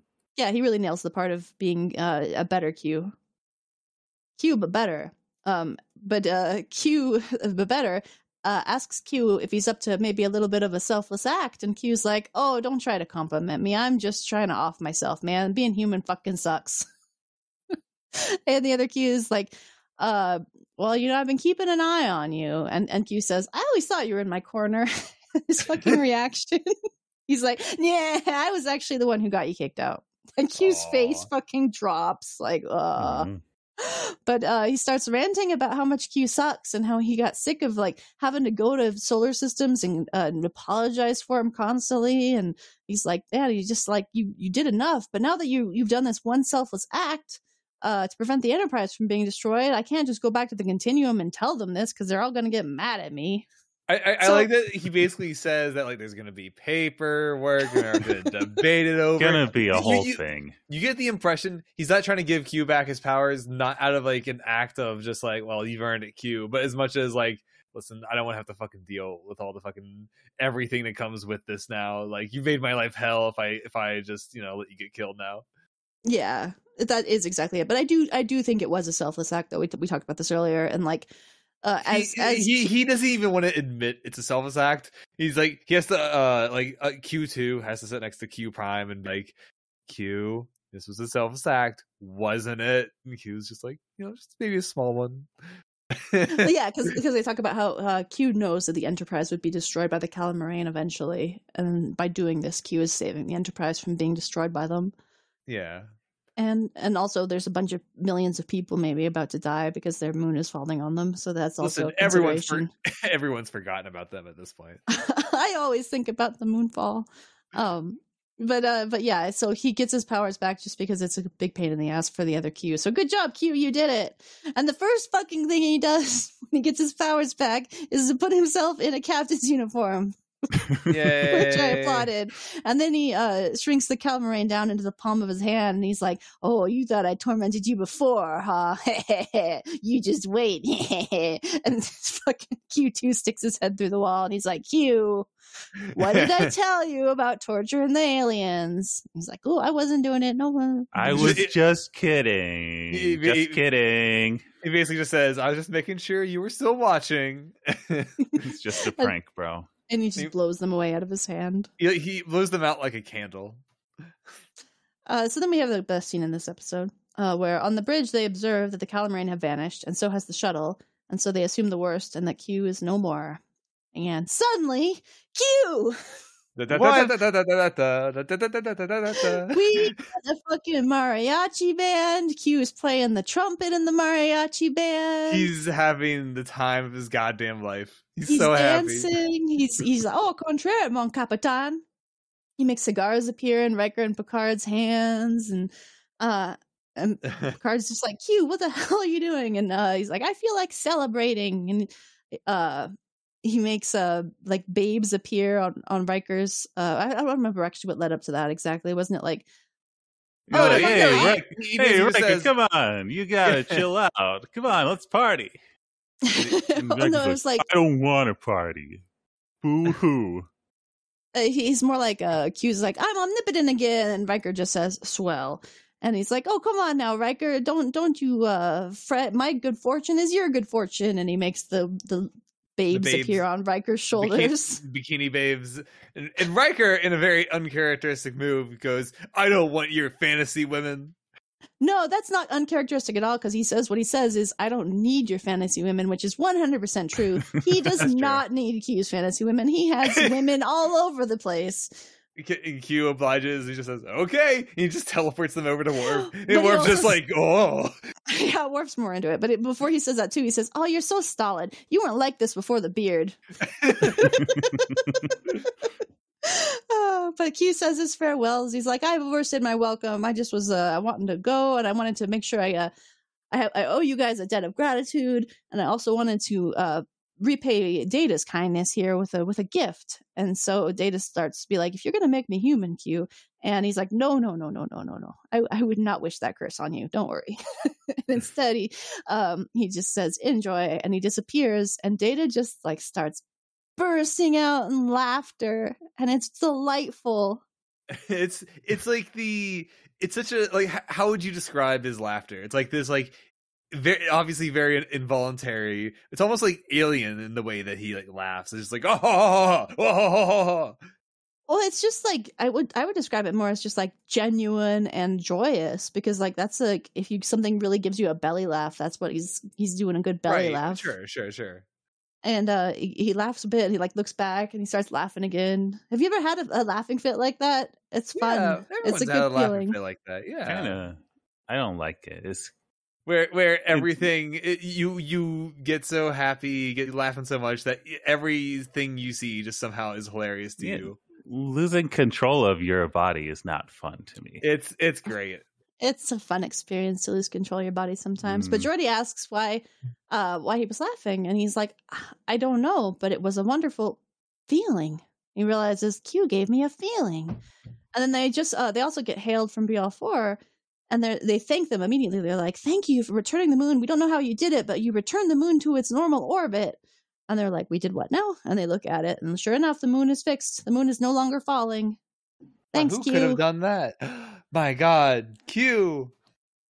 and so they're like, "Oh, I guess, uh, I guess all is well that ends well." And so I love that they they brought back the uh, traditional Picard ending here for this for this scene because they uh, they get ready to head off, and, and Picard's like, "Oh, send us off to the space station," and he, he just says like, "Perhaps there's a residue of humanity in Q after all," and he like lifts up his hand to say "engage" as he do.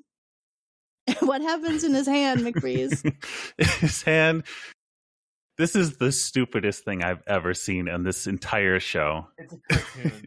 his it's so good. his uh, the, cig- the cigar appears back in his hand and it's lit and in the smoke is q's head he says don't bet on it picard I love it. it's so good. What's who's the the fucking alien in the Flintstones? The Great Gazoo. Yes. yeah That was his Great Gazoo moment in that cigar. It, it's so funny how the show can go from like space politics to just like complete cartoon zone at the drop of a hat. I love it so much. This entire scene is so fun. Yep. Like, this- yeah, like, yeah, we don't have Q powers for most of the episode, but when we do have Q powers, oh boy, does he use them! That's why I want another. Again, that's why uh with these what was the second Q episode called? Q who? Q Who. Awesome episode because it's just Q using his powers in the most fun way possible.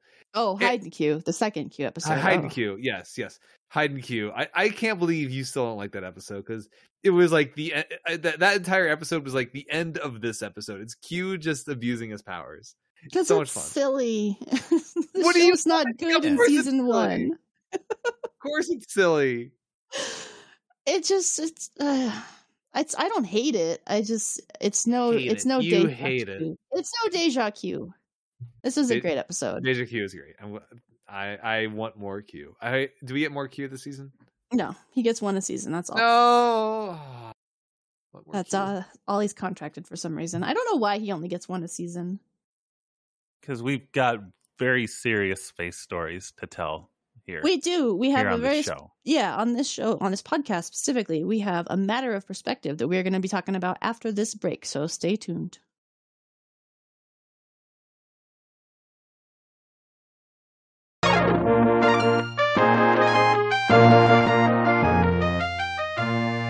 And we are back. We're going to be now talking about uh, a matter of perspective, episode 14 of season three. I almost said 13 because I'm looking at the wrong page here. No, Hey, are- Merc. Hi, Hayes. Apropos of nothing. Um, have you been playing more Ace Attorney, or did you stop? I kind of stopped. Have you heard about this Minecraft game, Hayes? It's pretty good. Minecraft. Well, if you played it all the way through, you would have been uh, prepared for this court episode. ah oh. I've I've seen court fiction before, Hayes. I think I'm I'm prepared. Big, I've uh, seen this episode many times before. Big uh, Night Court fan. What the fuck is that? You know what night? Never I mind. know. I don't know what night court is, Grandpa. I'm, I'm not that old. Everyone loves Night Court. that was that was before my time, I think, wasn't it? That's an old, Oh old show. yeah. E- Everyone loves uh, Jonathan Larroquette. that was pace's patented uh captain america old man voice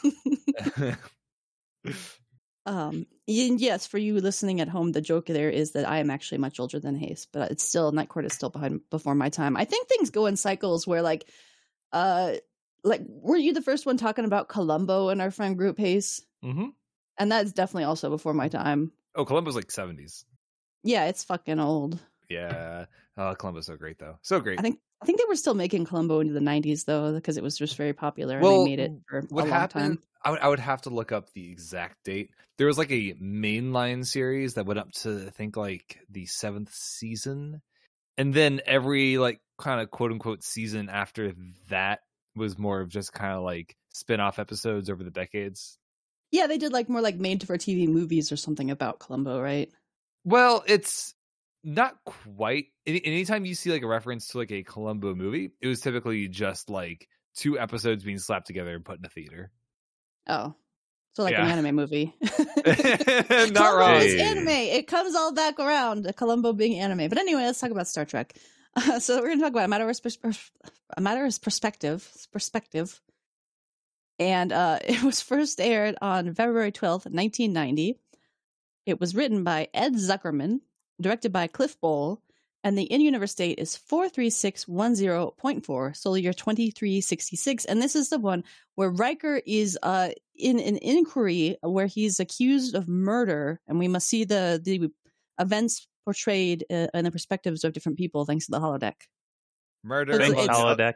murder among other charges N- No, he's only being charged for the murder. Let's be clear; they don't care about the p- attempted rape. or or the wife beating well, even he even Riker Mm. in, in his in his own address was just like, listen, I won't, I, you won't get in trouble for this. After he fucking slaps his wife, Hey, hey, it happens. Sometimes you slap your wife. the the wife beating guy isn't even gonna be available for trial, so it's fine. that's true. Riker was totally prepared to just you know let that go, you know, under. He, he was just gonna push that under the the sofa. Like he was he was not going to address that. He even said as much. He said, "Oh, this won't affect your report or anything. Don't worry about it." Well, why would it? It has nothing to do with this this research. I'm going to say he's a jerk who slaps his wife. What about the Like- ethics of the Federation? Riker is not a cop. Okay, he's just here. He is by look at- definition a cop. No, he's just here to look at the science.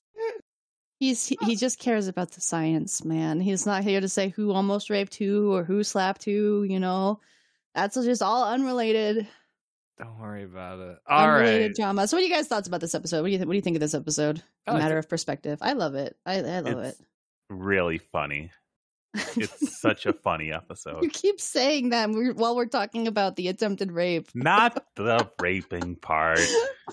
I don't know. It was a little funny. This the part where the part where everyone uh is going in saying, "Oh, actually, uh this happened in a way where I was very reasonable and everyone else was so crazy." And also who el- who beat up who is also in dispute between every account, which is very funny to me. Yeah, well, Hayes and I were talking about this earlier before we started recording, and and Hayes, you were saying that it's it's very funny that we don't know for sure if, if Riker, uh, we never get confirmation that Riker is or is Ne- not a There is rapist. zero follow up to that at all. Y- yeah, and I, not No, not he going after said he's that, not.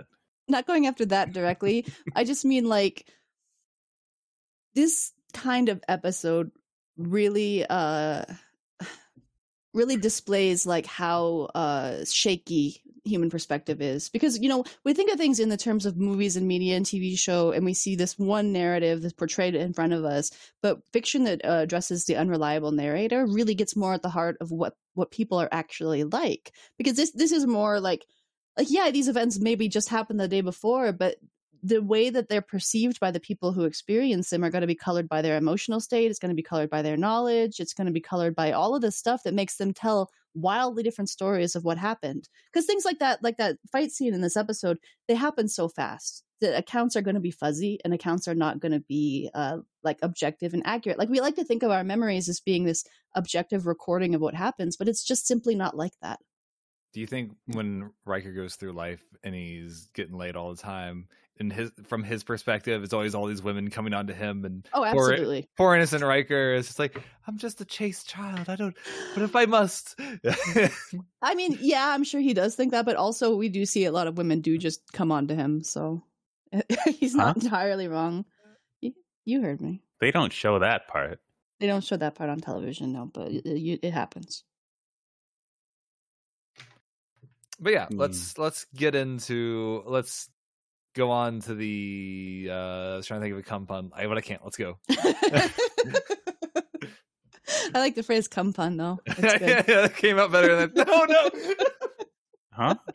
just there you go. You say got it. words. Say You just have words. to. You just have to not think about it, and it just comes out. Hey. this is too easy. Uh, anyway, we open to a painting course on the Enterprise. We've got uh, like two two other students and Captain Picard all painting large canvases of a nude female model, and we uh, we get to see a glimpse of what Picard's painting, and it's kind of this uh, this cubist dealy.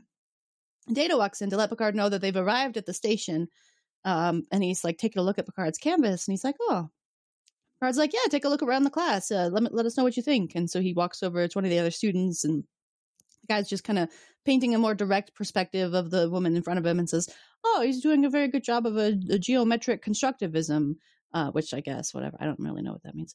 And the oth- the other uh, the woman there is painting the lady, and she's actually painting her as a violin, which I like. This painting it's cool, but um, That's Da- not even alive. That's wrong. but Data's like, "Oh, you're effectively combining surrealism and Dadaism, huh?" Daddy. And Daddyism.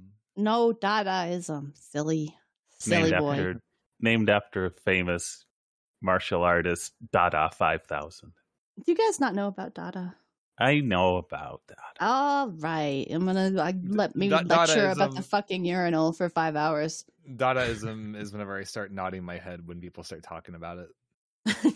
I correctly identified uh, uh, Picard's painting in universe as a, uh, according to data, it's a shitty Picasso ripoff. Yep. Yeah, It was what like Picasso and Monet that he was trying to do. uh, I don't think it was Monet. I don't, he he gives. I they didn't write down It's, exactly uh, what Data says, but Data walks over to Picard's and he's like, "Interesting," and uh, and Picard's like urging him, like, "No, no, what do you think? Tell me." And he fucking gives him the most scathing critique of like, "Uh, you're trying to con- uh, juxtapose these two styles, and it looks like shit. And your color choices are all bad." But he's saying it politely. He's not saying it like all uh with curse words and shit. But you can see Picard's face just like falling and getting angry, and he's like, "That's enough. Thank you. Goodbye." And and like you, you know what what what does the starting sequence uh, have to do with the rest of the episode? You might say that everyone has their own interpretation of the same thing. You could Uh, say, you could uh, say, it's a matter of perspective. I don't get it. We learn that the Enterprise has delivered supplies to a station nearby, and has also uh, heard from the scientist, Dr. Apgar, that he uh, he's making good progress towards creating these uh, Krieger waves, which could be considered useful, or which are considered useful to the Federation. So they're they're going to check it out and um, and report on his progress, uh, or they have been. And Picard goes to the bridge and welcomes back LaForge, who's been down there on the station. And he's like, "Oh, where's where's Commander Riker?" And uh, LaForge is like, "He's still down there." And he has like a face, and so Picard's like, "Were were there any problems down there?" And Geordi's like, "None with the scientific part of the mission." Before but before we get to this episode in earnest, I meant to ask earlier. What is like Merc, Merc you're an art knower, so I'm asking you this. Uh huh. Can you like make like when when you're like a muse or, or like a model for like, you know, painters and such, is that like a profession? Do you make money doing that or is that more of like a is that like a extracurricular thing you kind of decide to do with your time? Like what like in the in the real world, in the real world obviously, not the Star Trek world. Like do you could you make a living just being like a model? Um, I don't. I don't think that those people make a living off of it because I don't think it pays a lot, but they do get paid for sure for their Right, time. Because you have to like it's hard work. They have to stand there for and hold a pose for like hours Ah, sometimes. right, totally, totally. Like Yeah, but I don't. I don't think it's enough to make a living. It's just kind of some extra cash money, and I think they just like like a lot of the people who do it. I think just like to show their body. You know, they're like sure. proud of it and shit. And uh, not not because necessarily like like it's just Not a, like a vanity, body was- yeah, it's a body positivity thing for a lot of people. I think, Absolutely. And all, all, all the models I've met have been really cool people. So I like I imagine like you have to be like that seems like genuinely hard work having to sit there I mean, probably like for like four, at least four hours at a time, just perfectly still. probably like hard work and also like not work that you can do all day every day you know to actually make a lot of money There's not doing it demand, I'm gonna say, to be a nude model Yeah. for artists all the time. But we've um, got but we've got classes all day all day all night If you can't make a living being a nude model, what's the point of our society? Uh, and all the figure drawing too I, I have it's like usually not them maintaining a, a long pose for the entire session but usually they're like doing one pose for 10 minutes and doing another pose for 10 minutes or sometimes there's like five minute poses um Really? you, yeah you don't usually have them just being there for four hours in the same pose but uh i guess you could Yeah. I, I think the longest we had was like 90 minute poses sometimes Hmm. Interesting. Okay Haste, Yep. we have just discovered a fact here on the wiki i would like haste to read this for me All right, let's take a look here. Picard is never seen painting again. It's a a deleted scene had Picard throw red paint at his painting after Data's crushing criticism of his work. no Holy fuck. Holy shit. data destroyed his budding career Just Data think- Data didn't think it ended this man's bad. whole career. he did I didn't think it was that bad. Come on. Poor Picard. He's, he seemed like he put a lot of work into it too. He did. I think that's why he was so upset. you gotta you just gotta keep at it mr picard Uh, you do it because you love to do it. You don't do it for praise from data. especially not praise from data On the other hand, if Data is ripping on you, then that's not a good sign. Well, you know he means well. I think that maybe that's what makes it hurt worse is because you know he's just telling the truth because he's not gonna lie to you. You know. I mean, really, Picard did it to himself. Like Data tried to, Data tried not to say too much, but Picard, Picard wanted wanted the truth, and he got it. I feel so bad for Picard now. That's this little fact from the wiki has destroyed me. he, he couldn't see- I handle wanna- the truth I really want to see that deleted scene. Anyway, Riker um, Riker hails from the station and he sounds kind of angry and pissed off and he has, says he's ready to be beamed up. So O'Brien says, "Okay," and starts to beam him up. And then uh, then O'Brien notices there's a, a power drain. He reports this, uh, and before their eyes, the station explodes. Kabablooey. riker's just- fucking dead Well, that's what it, they look. It looks like. And O'Brien says he's having trouble clearing the signal, but he does manage to get Riker safely on board, which just goes to show you how much this show has developed over the last couple seasons. Where they did not leave that as a fucking stinger cliffhanger, where they would have easily It last should have. season. that's a Uh, good cliffhanger but Riker is safely on board. He's not dead. Uh, and O'Brien's like, "Oh, we did. We were worried we're not going to see you again." And and uh, Riker's like, "Why? What? What are you talking about?" And O'Brien's like, "Uh, the station exploded." like, it's very what? matter of factly yeah it exploded over there Yeah, you didn't notice while you were being transported? It's fucking exploded. So um we learn in the next scene that Dr. Apgar was the only one aboard the station when it exploded. How? And Data uh I guess they scanned the Did you see how big that station was? It was fucking massive. You know it's hard to tell from scale in these things. he's I don't think a it was that big because we had uh Manua saying at one point that it was a small station. I'm gonna take a look at it right now, and I want to. I'm, I want to see like the scale of like a window compared to the rest. Uh, I it. think- because that that's how I have to tell tell scales with Star Trek models is how big Most- a window is. most of the station's probably just filled with model trains that would be so cool. It looks I do like, like kind of like uh looks like kind of like an aircraft control tower Yeah, I, I got the impression that a lot of it was uh, scientific instruments and stuff I for his research. yeah i think this top if you this top part of it is probably just that one room we saw Okay, so that that might be what the scale is that doesn't really make sense for the windows but don't worry about it Don't worry about the windows. Yeah. I'm definitely worrying about it. anyway, we know that Dr. Apgar was the only one on the station. We don't know how we know this, but we know this. Uh, and Data says that the evidence from the explosion suggests that it was an overload of the station's uh, generator, but there had been nothing wrong with it while they were on the station. So they're like, that's fucking weird. And Riker seems really reluctant to talk about what happened down there. He's like really tight-lipped about it. And uh, Picard asks him, like, what the what happened down there? And he's like, oh, it is a long story, but I'm sure it has nothing to do with this accident. Um, and Worf reports that Chief Investigator Krag of the planet's security force has requested permission to beam aboard. So hello Worf re- Krag is Krag is here. we, the aliens in this show too. Like uh, we didn't really talk about this last episode what the aliens look like because it wasn't important. But this is also not important. But let's talk about it. The aliens have ridges on their faces. That's it. That's it. As They look like do. humans with They ridgy have- faces. They have weird hair sometimes. I don't. It's very human hair though. Like it's not. The, the styles are a little weird. Maybe the women wear their hair like in very up styles. Like the assistant kind of has a Marge Simpson hairdo. Mhm. The uh the main scientist guy basically looks like Heihachi is the important thing. He definitely does. It's really good. He looks so Yeah. badass. He does, I guess. I didn't think about this until you said it just now. But you're fucking right. He's got Heihachi hair, like a short version, but it's Heihachi hair.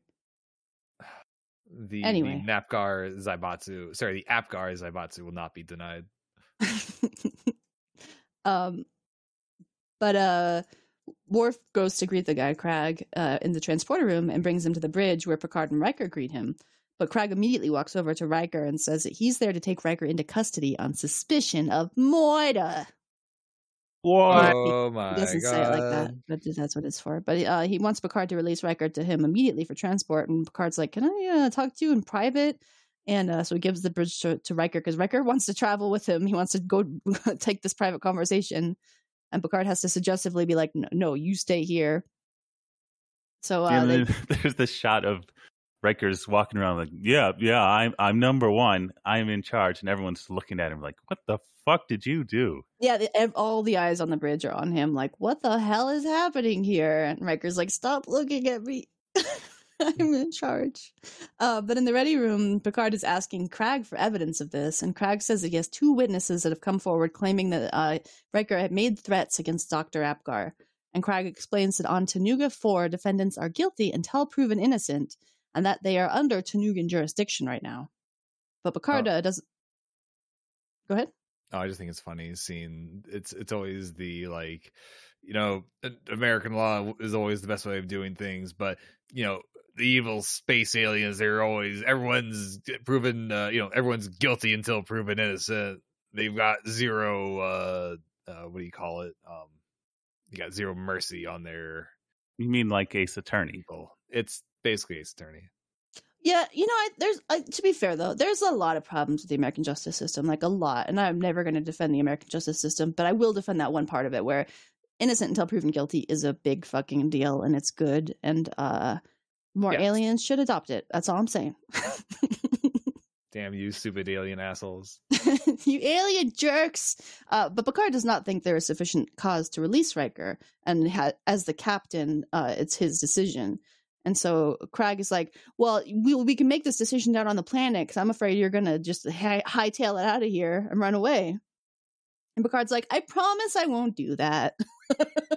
and Craig's like, "How the fuck would I know if you tell the truth or not?" Uh, it's and it's not like they've done that before. uh, but right, uh, he says, uh, "Well, you can know you can interrogate Riker here on the ship." And Craig's like, "Oh, well, that would be impossible because we have to accurately recreate all of the events leading up to the explosion."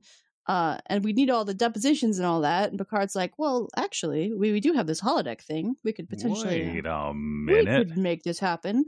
So he calls Data in uh, and tells him like, "Hey, Data, would we be able to, you know, reconstruct the station and stuff?" And Data's like, "Well, we would need all the specs, but uh, we can we can do it. We can make it happen." Uh, and we also like I have to add too when he calls Data into the ready room and Data walks over.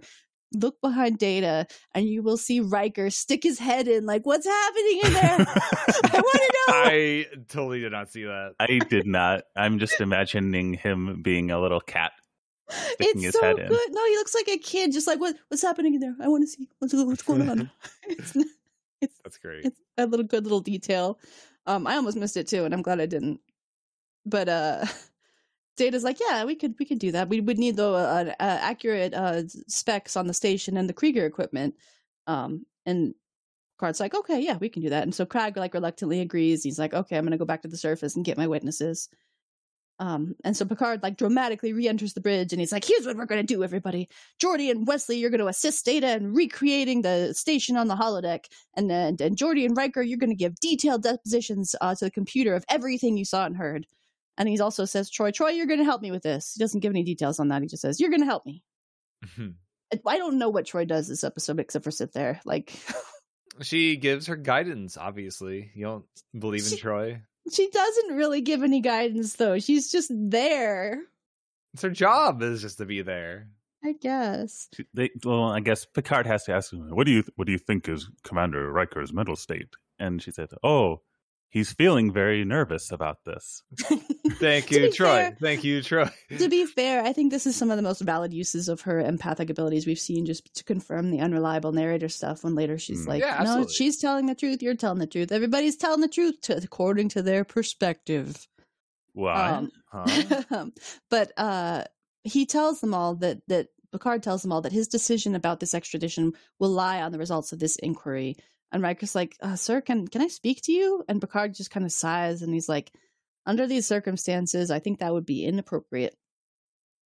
So very sad for very sad for Riker. So we get a little log from Data informing us that they've spent the last 18 hours recreating the station on the holodeck and the events, and they're all ready to start now. So they use things like uh, the ground communications logs and Dr. Apgar's personal logs, etc., to make sure everything's as accurate as possible. And um, we have Picard, Troi, Riker, and Krag enter into the recreation of the base, and they sit down at a like a prepared table to watch these scenes fold out.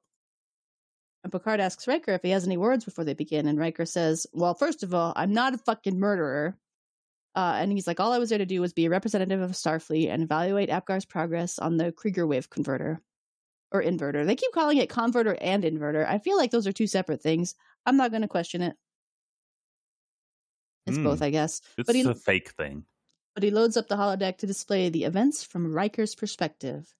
So these are all scenes that we are watching from Riker's point of view, displayed in the holodeck. This is going to be Hmm. confusing to say on the radio.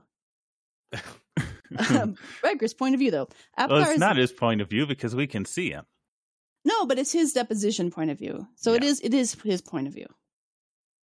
Don't don't His- argue it. his- don't make his- this more confusing, McPhrase. His his point of talk. His his point of talk. Point of time. Uh, it point of view is more of a mental thing than a perspective, visual thing. I think Oh. maybe I don't know. Anyway, Apgar is there on the station with his assistant Tana, who has the Marge Simpson hair. When uh he and Geordi beam aboard, and they begin to get down to business perfectly pleasantly. And Apgar's wife, uh, Manua, enters in a nice dress that is uh, kind of like this. Uh, she's got like a pink underdress and like a white overdress, and the buttons are undone at the top, and it's got like this white lace on top. And she's a very nice looking lady. She's very pleasant, um, and she's really given Riker eyeballs. And again, this Hmm. is Riker's point of view. Riker uh, would never listen. He he's never tried to seek out anybody. It's just everyone wants to come to Riker. You can't. You can't. Do what? Okay. You said the word come, so there you Huh? go. anyway, she's a very gracious hostess and she's offering them drinks before they get down to business. And Riker is polite, but he's not flirting at all with her. He's he's very business. He's very focused on doing his job.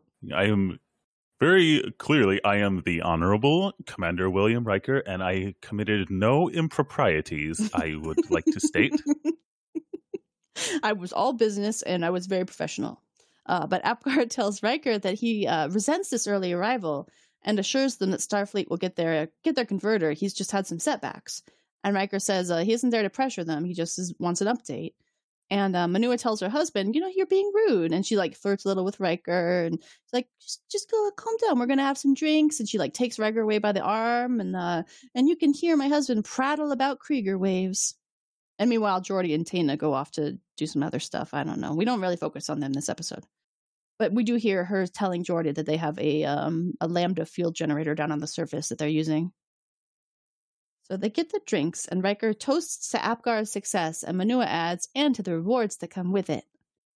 And Apgar asks why they've arrived early, and Riker explains that the Enterprise just had a mission nearby, and they were following up out of convenience uh, because they know that he'd requested some more dicosilium and um and the enterprise itself would be back tomorrow. And apgar's surprised that the enterprise just left them there. And riker's like oh we didn't want to put you out. We have arrangements to stay on the surface of the planet. And uh, manu was like oh no no i can't. That's silly. You stay up here on the station. We've got plenty of room. And her husband's like well that would be really inconvenient but whatever. Um, and Apgar walks out. Manua apologizes for her husband's lack of social graces while Riker kind of silently drinks his, uh, his drink. And this is where Krag who is watching this scene, interrupts and is like, "Wait a minute, it was Manua's idea for you to stay up here." And Riker's like, "Ah, that's right, that's right, yep." Um, so Riker's point of view continues. Manua is showing Riker to the guest quarters, saying that she's done everything she can to make them warm and inviting. Uh, and they're like a very, it's a very like pink room. Um, I don't know why it's so pink, but I guess because it's her sanctuary. But she brushes her hand against him while she shows him the environmental controls, and he's like, "I'm sure I can find everything I need. You just leave me alone now, lady. That is tempting me." Riker would never want to fuck. um, and he uh, she's tells him like, and this is the door control, and she shuts the door, both of them in there, and dims the lights, and she begins to come on to him, you know, and like drop her robe, and he's like putting her robe back on her and saying, "No, I'm really tired. You should just go." And um, and the door opens, and they're interrupted by Apgar. dun dun dun. I did. I enjoyed when she's saying, "Oh, forgive my husband." You know, he's he's a great scientist, but he does come up a bit short in other areas. I don't get it. Yeah, I, like his, his uh cleaning. He's a terrible housekeeper. yeah. Oh, okay. Why didn't you just say that? Uh, It's one of many things, you know. It's a lot of things. It's a lot of little things. A lot. yeah, I get it. Get it. Uh, anyway, Hmm? I make myself All laugh. the small things. Don't get that song in my head. God damn it. Um, but anyway, Apgar interrupts them and he says to his wife that I knew you'd I'd find you here with him. I saw the way you were looking at him, and I'm not the fool you take me for. And he slaps her across the face, and she falls down. Like he slaps her hard, and uh, and then he fucking attempts Makes- to Emphasis on attempt. he attempts to punch Riker, but Riker like deftly dodges to the side real fast, and he just falls and hits his head on the bed. It's really good. Like this is exactly how it went down, as- according to Riker. Because again, this is Riker's uh, deposition reporting this. Well, Riker's But- badass. He would never get his ass kicked. Yeah, and he would never throw a punch either. He's like, I'm perfectly nonviolent. I'm simply going to dodge until he falls on his own. Riker tells him though that this has just been a terrible mistake, and Apgar tells him he won't get away with this. Um, so uh, Riker tells them, uh, uh, the real Riker tells them that he didn't see Apgar again until the following morning when Apgar asked to see him alone after Geordi had already returned to the station. I mean, to the Enterprise. And so the playback continues again from Riker's point of view, and Apgar is like pacing around nervously and saying that uh, uh, he supposes if he makes a formal complaint, then Riker will just give a bad report. And Riker's like, no, I'm not going to say anything about this. This is not going to have any impact on my report. Uh, it's just been the worst kind of misunderstanding. And Apgar thinks Starfleet is concerned about the extra dicosilium that he's ordered. And he's like, I have explanations. You know, I can explain all this. And Riker is just frustrated at this point. And he's like, I don't need your explanations. And Apgar's like, well, fine. We have nothing further to discuss. And he walks over and sits down at this panel. And Riker requests to beam out. The end, right? Except The end. Oh. Krag asks if there's anything further that Riker would like to add, say, about a phaser firing. And Riker's like, What the hell are you talking about? I didn't fire a phaser. And Krag's like, Oh, but we detected energy patterns just like the uh, Enterprise did. And, um, and we think that a phaser was fired specifically from your position. And so What? Krag, Krag shows him this recreation, this hypothetical recreation of Riker turning around and shooting the fucking generator with a phaser before he beams out. Seemingly arbitrarily. Of course, we don't really have the context for why they might think he, might, he would do it at this point. So at this point, it just like it just seems like Riker is an asshole for no reason. Just wants to blow. He just wants to blow him up over a misunderstanding. He's just a big murderer, and here's our proof: is this video that we created showing him doing it. Artist recreation. uh, so on we, the we, we made a TikTok of Riker blowing up a ship, so obviously he had to do it. uh, but on the ridge, Data, Wesley, and Geordi are examining the energy patterns and confirming what Krag said. It does look like this is what happened. But Wesley's like, it, it couldn't have been. There's like there must be another reason. Like uh, Commander Riker wouldn't have done this. And Data asks if anything else in the lab could have created the energy pattern, and Geordi's like, nothing that I saw, but this is weird, man. I don't know. But Worf informs Data at this moment that there is a radiation burst outside of Cargo Bay 12 from an unknown source. And the computer says the emission is not consistent with any known radiation. Dun, dun, dun, dun. What? Mm.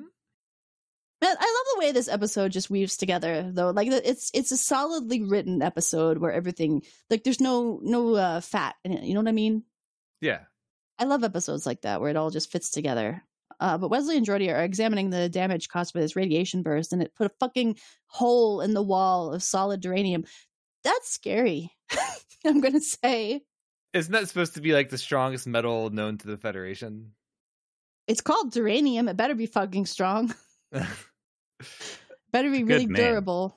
That's why we trademarked geranium. Uh, and, and and I like that this this effectively is like a B or kind of almost a C plot, but it's just a spin-off of the main plot. It turns out it's not like it's its own weird adventure that has its own little wrap up.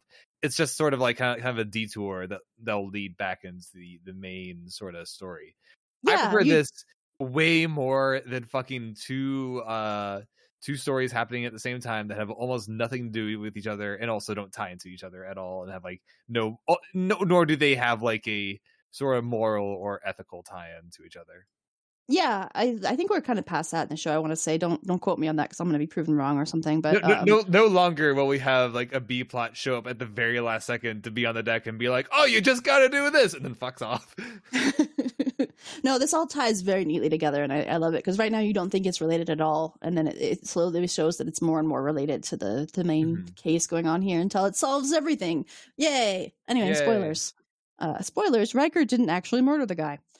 So anyway, What? Krag, re- Krag re-enters the holodeck with uh, one of his witnesses, Manua, who is there in a pink gown. She really likes pink, this lady. And uh, Picard asks if she'd like to make a statement before they begin, and she says no, but I just know that Riker did it. And Riker's like, "What? I didn't do it." So now we get to see videos from uh, Manua's point of view. Oh And- boy, is this different.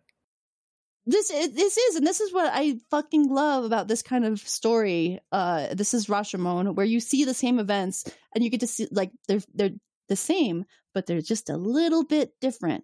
Except for when they're a Uh, lot different. Except for when they're, Except for when they're insanely different. but um, Manua is is uh, getting Apgar ready for the meeting in their their back room and like reassuring him that it's going to go fine. You know, just don't have that long face. And so don't give them any reason to think anything's wrong. You know, you're gonna you're gonna hurt yourself here. And she's just uh, saying like, show him a Mm. little charm. And she's being all affectionate and holding each other on the shoulder and being very nice and definitely not someone who would be flirting with a Riker. Yeah, and they kiss, and, and he promises uh, to one day get her everything she dreams of, and she's like, "Oh, but I have everything I need right here, baby."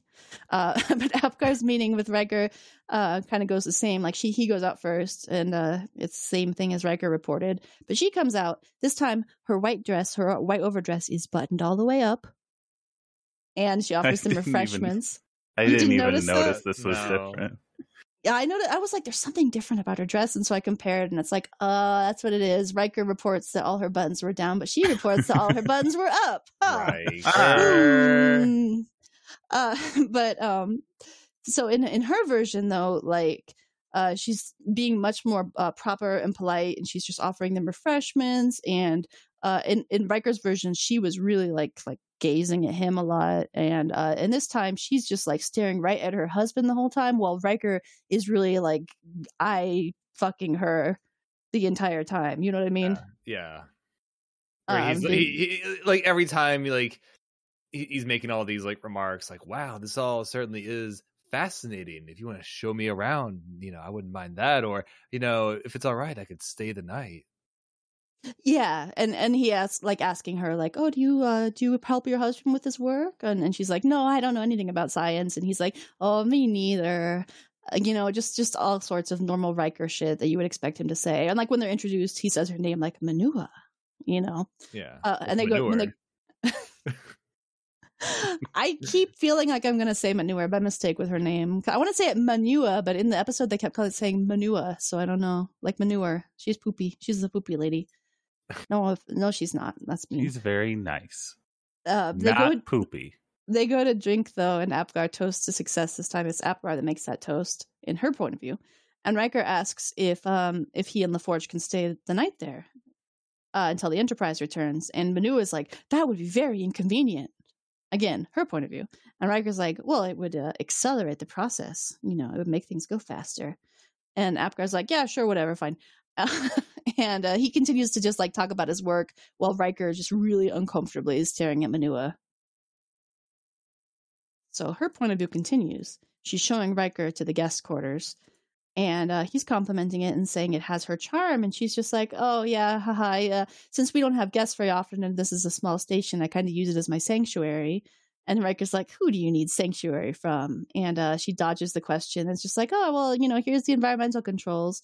And uh, while she's showing him that, he, according to her perspective, she shuts the door. I mean, he shuts the door and like becomes extremely rapey, like like zero to a hundred. rapey. Yeah, yeah, yeah, yeah. He uh, like grabs her. He starts to pull her dress down, and she's saying like, "No, I'm just I'm tired. I want to go." And he's like not letting her. And so in reality, watching this, uh, Riker gets really mad. he's like, "Wait, I was not like that." Uh, and he gets up and he walks around the holodeck and he's like, "Uh, "She's lying. Like I didn't, I didn't do this. I didn't close the door. I didn't proposition her, and I certainly didn't try to rape her." He does say that verbatim in the show. I was kind Yep. of surprised. Yep, uh, that was that was a lot more than I was expecting. yeah, I was like, "Oh, they're just gonna call it out, huh? Okay, all right, all right." Uh, but he asks Manua why she's doing this, and she says, "This is exactly what happened." And Troi's like, "Riker, come sit down." Um, but it it resumes. The scene resumes from from uh, Manua's point of view, according to her deposition. Apgar interrupts them, and he uh, attempts to punch Riker, but instead Riker just hits him twice, like punches him in the face and the stomach, and knocks him down. I thought it was more than twice. I thought he like really, really like laid into him. I think it was just two good, really punch, two really good punches. Yeah, he's Okay. too good. And also, uh, this this stunt double is uh, not very flattering to Mister Jonathan Frakes here. Sadly, I didn't see This the stunt very- double. He's a very big guy. Let's just say Oh, I'm And I'm his- really his beard is also really huge, and his hair is all wild and crazy. I'm really good at not noticing stunt doubles. I don't know why. I it's just Yeah, I didn't- have. I didn't notice them either, honestly. I just, I think it. I mean, I think it's funny when they bring in a stunt double just to do fake punches. I, I did notice the um the, the Picard one from that one episode where it's just obviously a man that looks nothing like Picard punching a man another man. Yeah, I only notice them when they're super super obvious. Like season one had some really obvious ones that were very funny. Like that whole conspiracy fight yes, scene. Yes, conspiracy is always the one I think of. it was so good where they just cut to the actor and then they cut to the back of the stunt double fighting the other stunt double and then they cut to the actor again. Oh yeah, man, I love Riker turned into conspiracy. Germa. oh, but um, but Riker hits him twice, knocks him on the ground. Apgar uh, says he won't get away with this and that uh, his career is over. And Riker tells him if he reports this, he'll be making a terrible mistake. And meanwhile, like Manua is like on the floor next to her husband and helps him up up to his feet, and they both leave together. Um, whereas in Riker's story, that did not happen. Uh, Apgar left, and then Manua left after him. So in the in the real life, Manua begins to cry a little bit, and she says that Riker's career was safe and that Apgar's threats were empty, and he would have forgotten all about this in a couple of days when he got distracted by some scientific tidbit. And she like walks out of the room, and Picard calls a short recess. And after everybody else has left, Riker turns to Troi, and she's like, and he's like, "Why would Manua lie like this?" And Troi has to break it to him that like, uh, well, you know, I sensed no deception from her, and he's like, "You don't think I, you don't think I tried to rape her, do you?" Everyone's just tugging their collar. Mm, and she's like, "No, no, no, no, no. I know you better than that. I know, I know you that better than that." But, um, but I, she doesn't think that uh, Manua's reports are are accurate, but she uh also thinks that Manua thinks they're accurate. I never get a follow up on this. There's no confirmation that Riker is not a rapist. Like we know that Riker's not a rapist. Hey, so I'm gonna I'm gonna We don't we, we don't we don't know Well, that. We only if he- hope it. if he see what he said that he was not a rapist, and Troi did not jump up with the buzzer, so that was true. You see, I think, um, yeah, I, what it is, I think, is the truth is somewhere in between both of these. And what I suspect is that both of them kind of were like uncomfortably flirting a little bit and felt awkward about it because they didn't want to have an affair, but there was probably some kind of sexual tension there that colored their perceptions of both of this, especially with how the events unplayed afterwards or uh, uh, played out afterwards. That's what my guess is. I definitely don't think that Riker tried to rape her. I'm gonna say I'm gonna give Riker really the the benefit of the doubt there. The Riker Yeah. defender This- is logged on. when you when you know when you're looking back from the future and like, man, I didn't want this to happen. He must have been pushing me on it, you know, yeah, because that that doesn't fit with how I wanted things to happen. So it must have been how he wanted things to happen. Right. Yeah, yeah, and I, I I do think that they both like really think that they remember the situation accurately when neither of them are reporting it accurately. Because of course, like the way Riker reports himself is not the way we have seen Riker act towards any woman in the history. So like.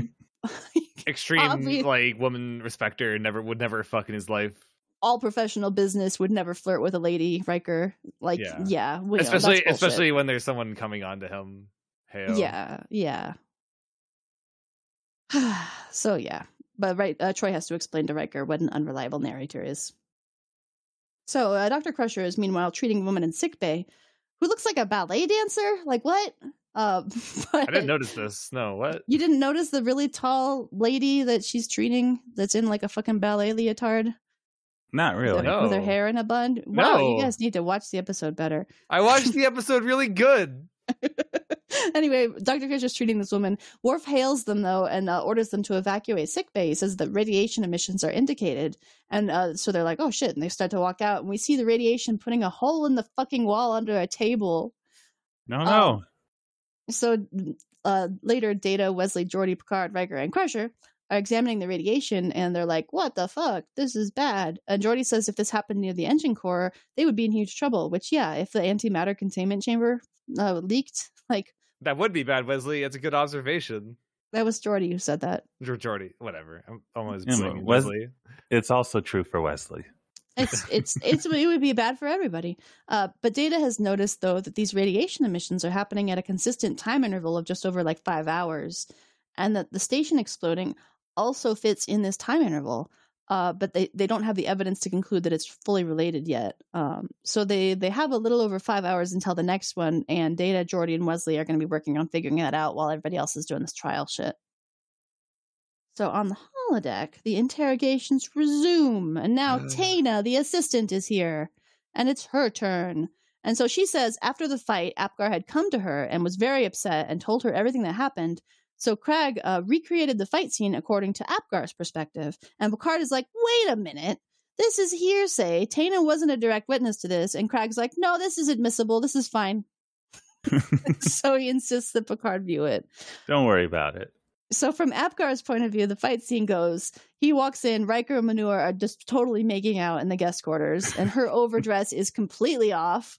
Um, and Apgar enters and he like delivers his lines to both of them because uh, we talked about uh in the first scene in Riker's perspective of this, where he's, he's to his wife, like, I knew you were up to something. I saw the way you're looking at him. But from Manua's perspective, he's, he says it to Riker. I knew you were up to something. I saw the way you were looking at her. And then in this third one, he's like, This I is- saw the this- way you were looking at both of each other. This is why. This is what makes me think it's a really funny episode. it's a really funny episode. This scene, especially, This yeah. the, the Goldilocks episode, except with kissing. It is. Um, and so from from again from Apgar's point of view, according to Tana, Riker attempts to punch him first, uh, but Apgar ducks and punches Riker several times instead, knocking him to the ground. and Apgar tells Riker he's going to report this and he's his career's over. And Riker yells at him, "You're a dead man! A dead man!" I think this is entirely legit. That's probably what happened. Yeah, this is exactly what happened. Like this sounds unbiased. so we then um we then see this scene from Tana's point of view for afterwards where uh he asks her to take Manua down to the planet and Tana's like if he if he threatened your life I don't think you should be alone with him. And Apgar's like oh it's, it, it's fine I'm going to deal with it. And she says uh well I'll contact the authorities. And Apgar aggressively ter- tells her no. And he pauses and he says I'll I'll take care of that and walks away to his uh, instrument panel. And so the this scene ends, and Tana says the next thing was she took Manua down to the planet, and when she heard the next day that the station had exploded, she knew Riker had killed him. And Riker fucking dramatically rolls his eyes at this, like, ah, these people. Wasn't me. But uh, Tana leaves, and Krag tells Picard that he has established a motive and a method, and in any Federation court, this is uh, sufficient for extradition, and so he's awaiting for Picard's decision. And Picard is very like, I don't know what to do about this. Uh, so later in the ready room, he's talking to Troi, his assistant, saying, I don't know what to do about this, but he sees no alternative. He thinks that uh, Riker is going to have to be extradited. And Troi's like, but we both know he's innocent. And Picard's like, yeah, we know, but there's not enough evidence to to stop this trial from happening. And Troi's like, "Well, do you think there's enough evidence to prove he's innocent?" And Picard's like, "Uh, no, I don't think so. I think he's fucked." But Data hails them and says that he has found the source of the radiation, and he asks Picard to join him on the bridge. Dun dun dun dun. Is Ace there? Is Hayes here? Oh my Hmm. god, I can't believe I was muted. Oh, were you talking? Yeah, no, don't worry about it. oh, I, no, thought, I thought you guys were just ignoring me. I'm sorry. No, you had been muted. I thought you just had to go AFK or something. No, no, no, no, no, no. I'm right here. Sorry. Well, if you had any things you said, just say them right There now a so we can there was a edit them in. person outside. I was basically just going, uh huh, yeah, yeah. Oh, okay. Yes. Okay, make a bunch of sounds and then we'll edit them in later. yeah, we'll just we'll just patch them in. uh huh, yeah. Riker, Riker is a rapist. I agree. okay. Uh, anyway, where were we? Um, so uh, Picard and Troi walk over, uh, and we learn that the time interval matches the lambda field generator uh, that was set up for the Krieger wave experiments done on the planet. And Picard asks why it's affecting the Enterprise in this way, and Data says, "Well, it shouldn't be. It should just be a harmless field generator."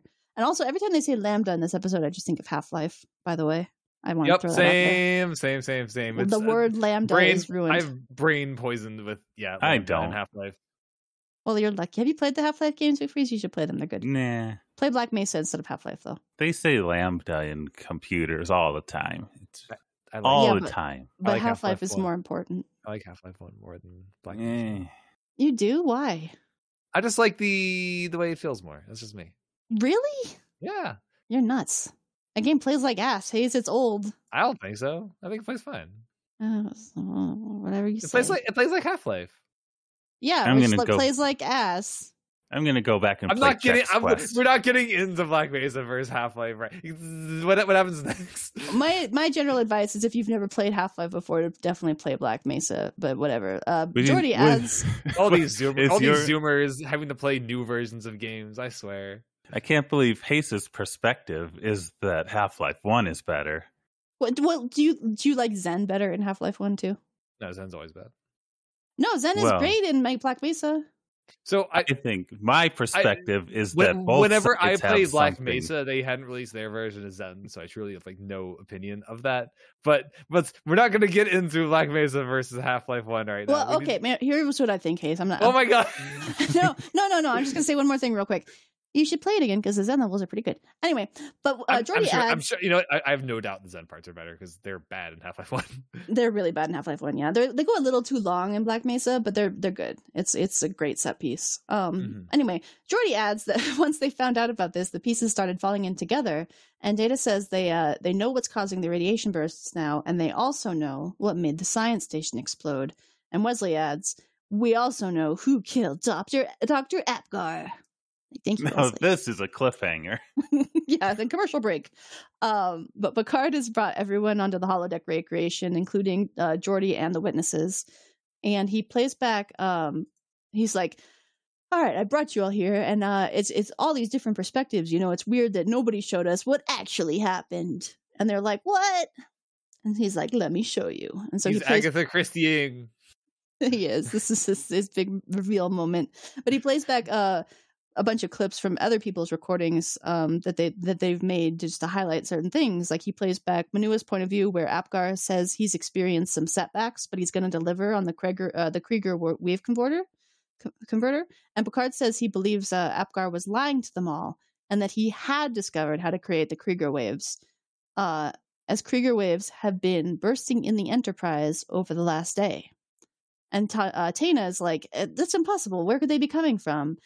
And Geordi explains, like, right here in the holodeck from our perfect recreation of Apgar's Wait a Cougar Wave. minute. How did they, they? They was this ever really addressed? I thought they were just recreating like the physical scene, unless so all, all the technology behind the actual It- device he had. kind of makes sense because so the way that they explain this is that um, the waves are coming from the generator on the planet, and when they hit the when they went into the station, there's like um the the machine is like a mirror that would bounce the it would convert them into the Krieger No. wave. I I get that. The part So- didn't- the, the part so- that threw me so- off is that they had perfect specs as to whatever machine he had Mhm. in there. Well, if you'll recall, Oh, you when know. Picard first calls Data into the ready room to ask him if this was possible, Data says, We'll need the plans of the station and also the Krieger devices. Like, I don't know. He specifies Ah. that just for this plot loophole. I don't know why he fucking needed the exact specifications to do this. Maybe Data is, just a, Data, Data is just a weird stickler, which makes sense for Data, I guess. It does. Uh, you, know, you just put just feed the, these uh, specs into the computer, and then we'll have the perfect recreation recreation, and here we'll go. So yeah, that's what happens. Uh, but Krag asks Apgar why Apgar would lie about his success, and so Picard plays back um, Manua's deposition where Apgar promises her riches, and then he plays back Riker's deposition where Manua toasts her riches, and she's like, "Hey, I didn't say that," but he's like, "That's not the point. The point is clearly Apgar was motivated by earning profit from his research for you," and she's like, "Well, yeah, but what's wrong with that?" Did And you he's like- say profit? We're, no Ferengi are involved. Well, they might be, but we don't know for sure. um, but uh, but they tell him, or they tell her that uh, he would not have made much money dealing with Starfleet because Starfleet's cheapskates and they don't pay people well. So they speculate he was actually uh, using the technology to develop weapons that he could use to sell to the likes of like Romulans or the Ferengi, and uh, that's why he'd been ordering extra dicosilium for months. And so when Riker came early, he immediately became suspicious that Starfleet was aware of what he was doing. Uh, but Hmm. Picard says after, and this is just speculation on their part too, but it seems pretty apt. Uh, but Picard says after Apgar dis- discovered Riker with his wife, Apgar decided to murder Commander Riker.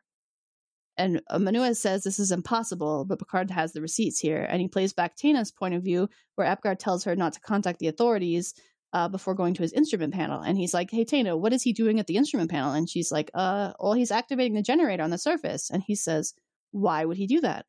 And she's like, "I don't know. I don't Maybe he just know." wanted to do some science." He's doing some fucking science shit. What are you getting on my ass for? You were his assistant, lady.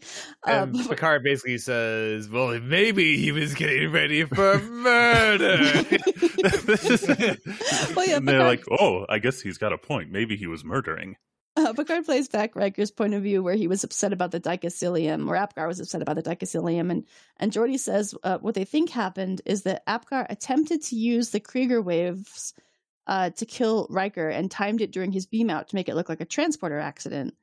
But the energy it was a mistake because the energy actually somehow reflected off the transporter beam energy and it bounced back into the station's generator. Whoopsie. McFreeze, explain the uh, physics of this, please.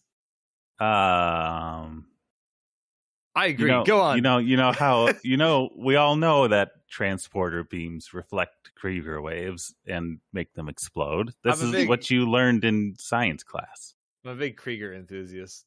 Nobody knows this because Krieger waves have only just been invented. It was it was all a horrible sequence of events of mistakes. Yeah, but- Everyone just goes along with this theory that Picard has thrown out. Like, oh, well, that makes no, sense. Okay. not Okay. not quite. They're like, you can't prove this. To which Picard says, "Yes, I can." well, he shows No. them a video that He shows them a video that the Federation made, and they were just like, "Well, Says, okay, that's well- indisputable proof." As you see here, we have a fake transporter beam in the holodeck, and it will do the same thing as the real one. Oh, ho, Yeah, ho. they they literally explode the holodeck uh, representation of the station, and this display convinces Krag to withdraw his request for extradition. And I- not only that, he look look turns to Riker and fucking apologizes to I- him. I, I I love when they do the simulation. Uh, the doctor just kind of like looks back as it's like fucking up and reflecting back. He's just like, "Wait, what's going on back there?" Yeah, I love that they added that detail that they would have no way of knowing if that happened, but they just see Dr. Apgar going like, "Oh no, that's not supposed to happen." That's not right. you know, it, it's all it's all based on his personality profile in the computer. and based on his personality, he's currently going, "Ah, fuck." so back on the bridge, this is all over with. They're ready to get the heck out of here, and Picard's like, "You ready to get out of here, Riker?" And Riker's like, "You fucking know I'm ready to get out of here, Wesley. Why don't you take us out of here?" And we just have this uh classic Wesley or not Wesley, uh classic Picard Riker episode ending, except without any uh snappy lines. They should throw some Thanks, snappy lines in there. Just Right, yeah, Riker's just like, I do not want to be accused of here of anything anymore. Uh, we need we need to get out of here, Picard. Go go go go go. I, I just thinking about how fucking bad at his job this inspector is. Because he get he gets he gets some evidence that was handmade by the boss of the defendant. He's like, "Oh, yep, that makes sense to me." Okay, They've got science to back he, it up. he doesn't like, ask. He doesn't doesn't ask any questions. He doesn't even consider at all. He's just like, "Yep, okay, bye." He's, he's just tired of this, I think, and he's like, This is- this episode's too long. Goodbye." He's not gonna let him go. Let's just go back down and have dinner. Forget it, man. That's Chinatown. Nothing you can do. Oh, I so yeah, I love this episode. it's so good. So I- both episodes so good. I just en- enjoy like I don't think there has been a courtroom drama episode of this show that I have not enjoyed in some way. Even Justice was enjoyable for reasons. because of all the nudity. I get it. Yeah, because That's what because I was thinking of in my brain. Yes. Because Wesley- no, it was because Wesley was going to be killed in it. That's also what I was thinking of in my brain. You guys know me too well. How would you ever want I was thinking about all the oily people and also Wesley gonna die. And I was like, man, that episode was entertaining. Ah. I'm glad that Riker was able to get at least two orgies in there. Uh, he, That's what he they, could- that's what they went. That's what they went to go do. And that was the text of the shows. That they went. They Yeah. went there to fight. yeah, the, yeah. the the president was like, "Sir, I'm going to have to keep you here for an orgy. It's very important." And Riker just cracks his knuckles. Another hard day in the Federation. A what? you can't. Oh. Anyway, that was our show. Uh, next week we're gonna be talking about. Oh, what do we got next week? Oh, Are we, are we going to go to the yesterday, the Enterprise of yesterday? Yesterday's Enterprise is We next, sure everybody. Oh, I'm excited. And the Offspring, and yeah. the offspring. The offspring. classic '90s band, The Offspring, is going to It's- be here. I'm gonna have to. I'm gonna listen to like every Offspring album and tell you what my favorite song is. You do that, Hayes. Knock yourself out. I will. You know, that- I probably will knock myself out doing that. watching this episode is all I want. um, it is. It's an alright episode, but yesterday's Enterprise is a really good episode, and I'm excited to watch that again and talk about it. And I also have a little bit of news for y'all. We now have a Twitter account. So if you are on Twitter and you would like updates on the show, you should follow us at at Beamy Sicky. That's at Beamy Sicky with two Y's, following Beam Hmm. and Sick. It was under Beamy Sicky one way. That would just be Beamy Sick, and I don't know what's under that. Don't go there. Oh, porn. oh! I thought you meant uh, Beamy Sicky had two Y's at the end. No, no, no, no, no, no, no, no, no. Be, Beamy Sicky, but There's those no they- IEs in this. no just IEs, just Y's. I I did say that very confusingly, huh? Anyway, follow us on Twitter at, at BeamySicky. You'll find it, I'm sure. Uh, and email us if you have any questions or comments to uh, beamy to sickbay at gmail.com. We love to hear from you. Thank you guys for listening. We love to uh, we love to talk to you and we love to talk to each other. Thank you guys and thank you, McFreeze. That's For being sure. here. That's damn sure correct. Investigate Riker. No, he's fine. Don't worry about He's it. He's been Mhm. investigated. We just saw it. Yeah, how much more Investigation over. does he need? I do love how the Can't fucking it. attempted rape was just wiped under the, the rug here. If we were to You can't believe a, a Federation uh, investigation. They'll wipe anything under the table. Don't listen to them. you really can't. Everybody just really like trusts the Federation so much. You know, like Yeah. the Federation guys would Or- never oh, lie to us. Or, or anyone that doesn't like trust the Federation, they're just made out to be buffoons, like the Ferengi. yeah, Ferengi are probably the the most spaced and wisest of us all. I'm saying. They are. They uh they know what's up. They know what's what. There's a great scene in Deep Space Nine where Quark is yelling about, "I've seen your human history. You guys were just like us, and that's why you don't like us. You don't you don't like to admit that you were like us once. You were worse, in fact." And it's a good speech. Yeah. Anyway, watch Deep, right. Deep Space Nine. Anyway, good. I don't know why I'm motor mouthing right now. I gotta go. Goodbye. Goodbye. See ya.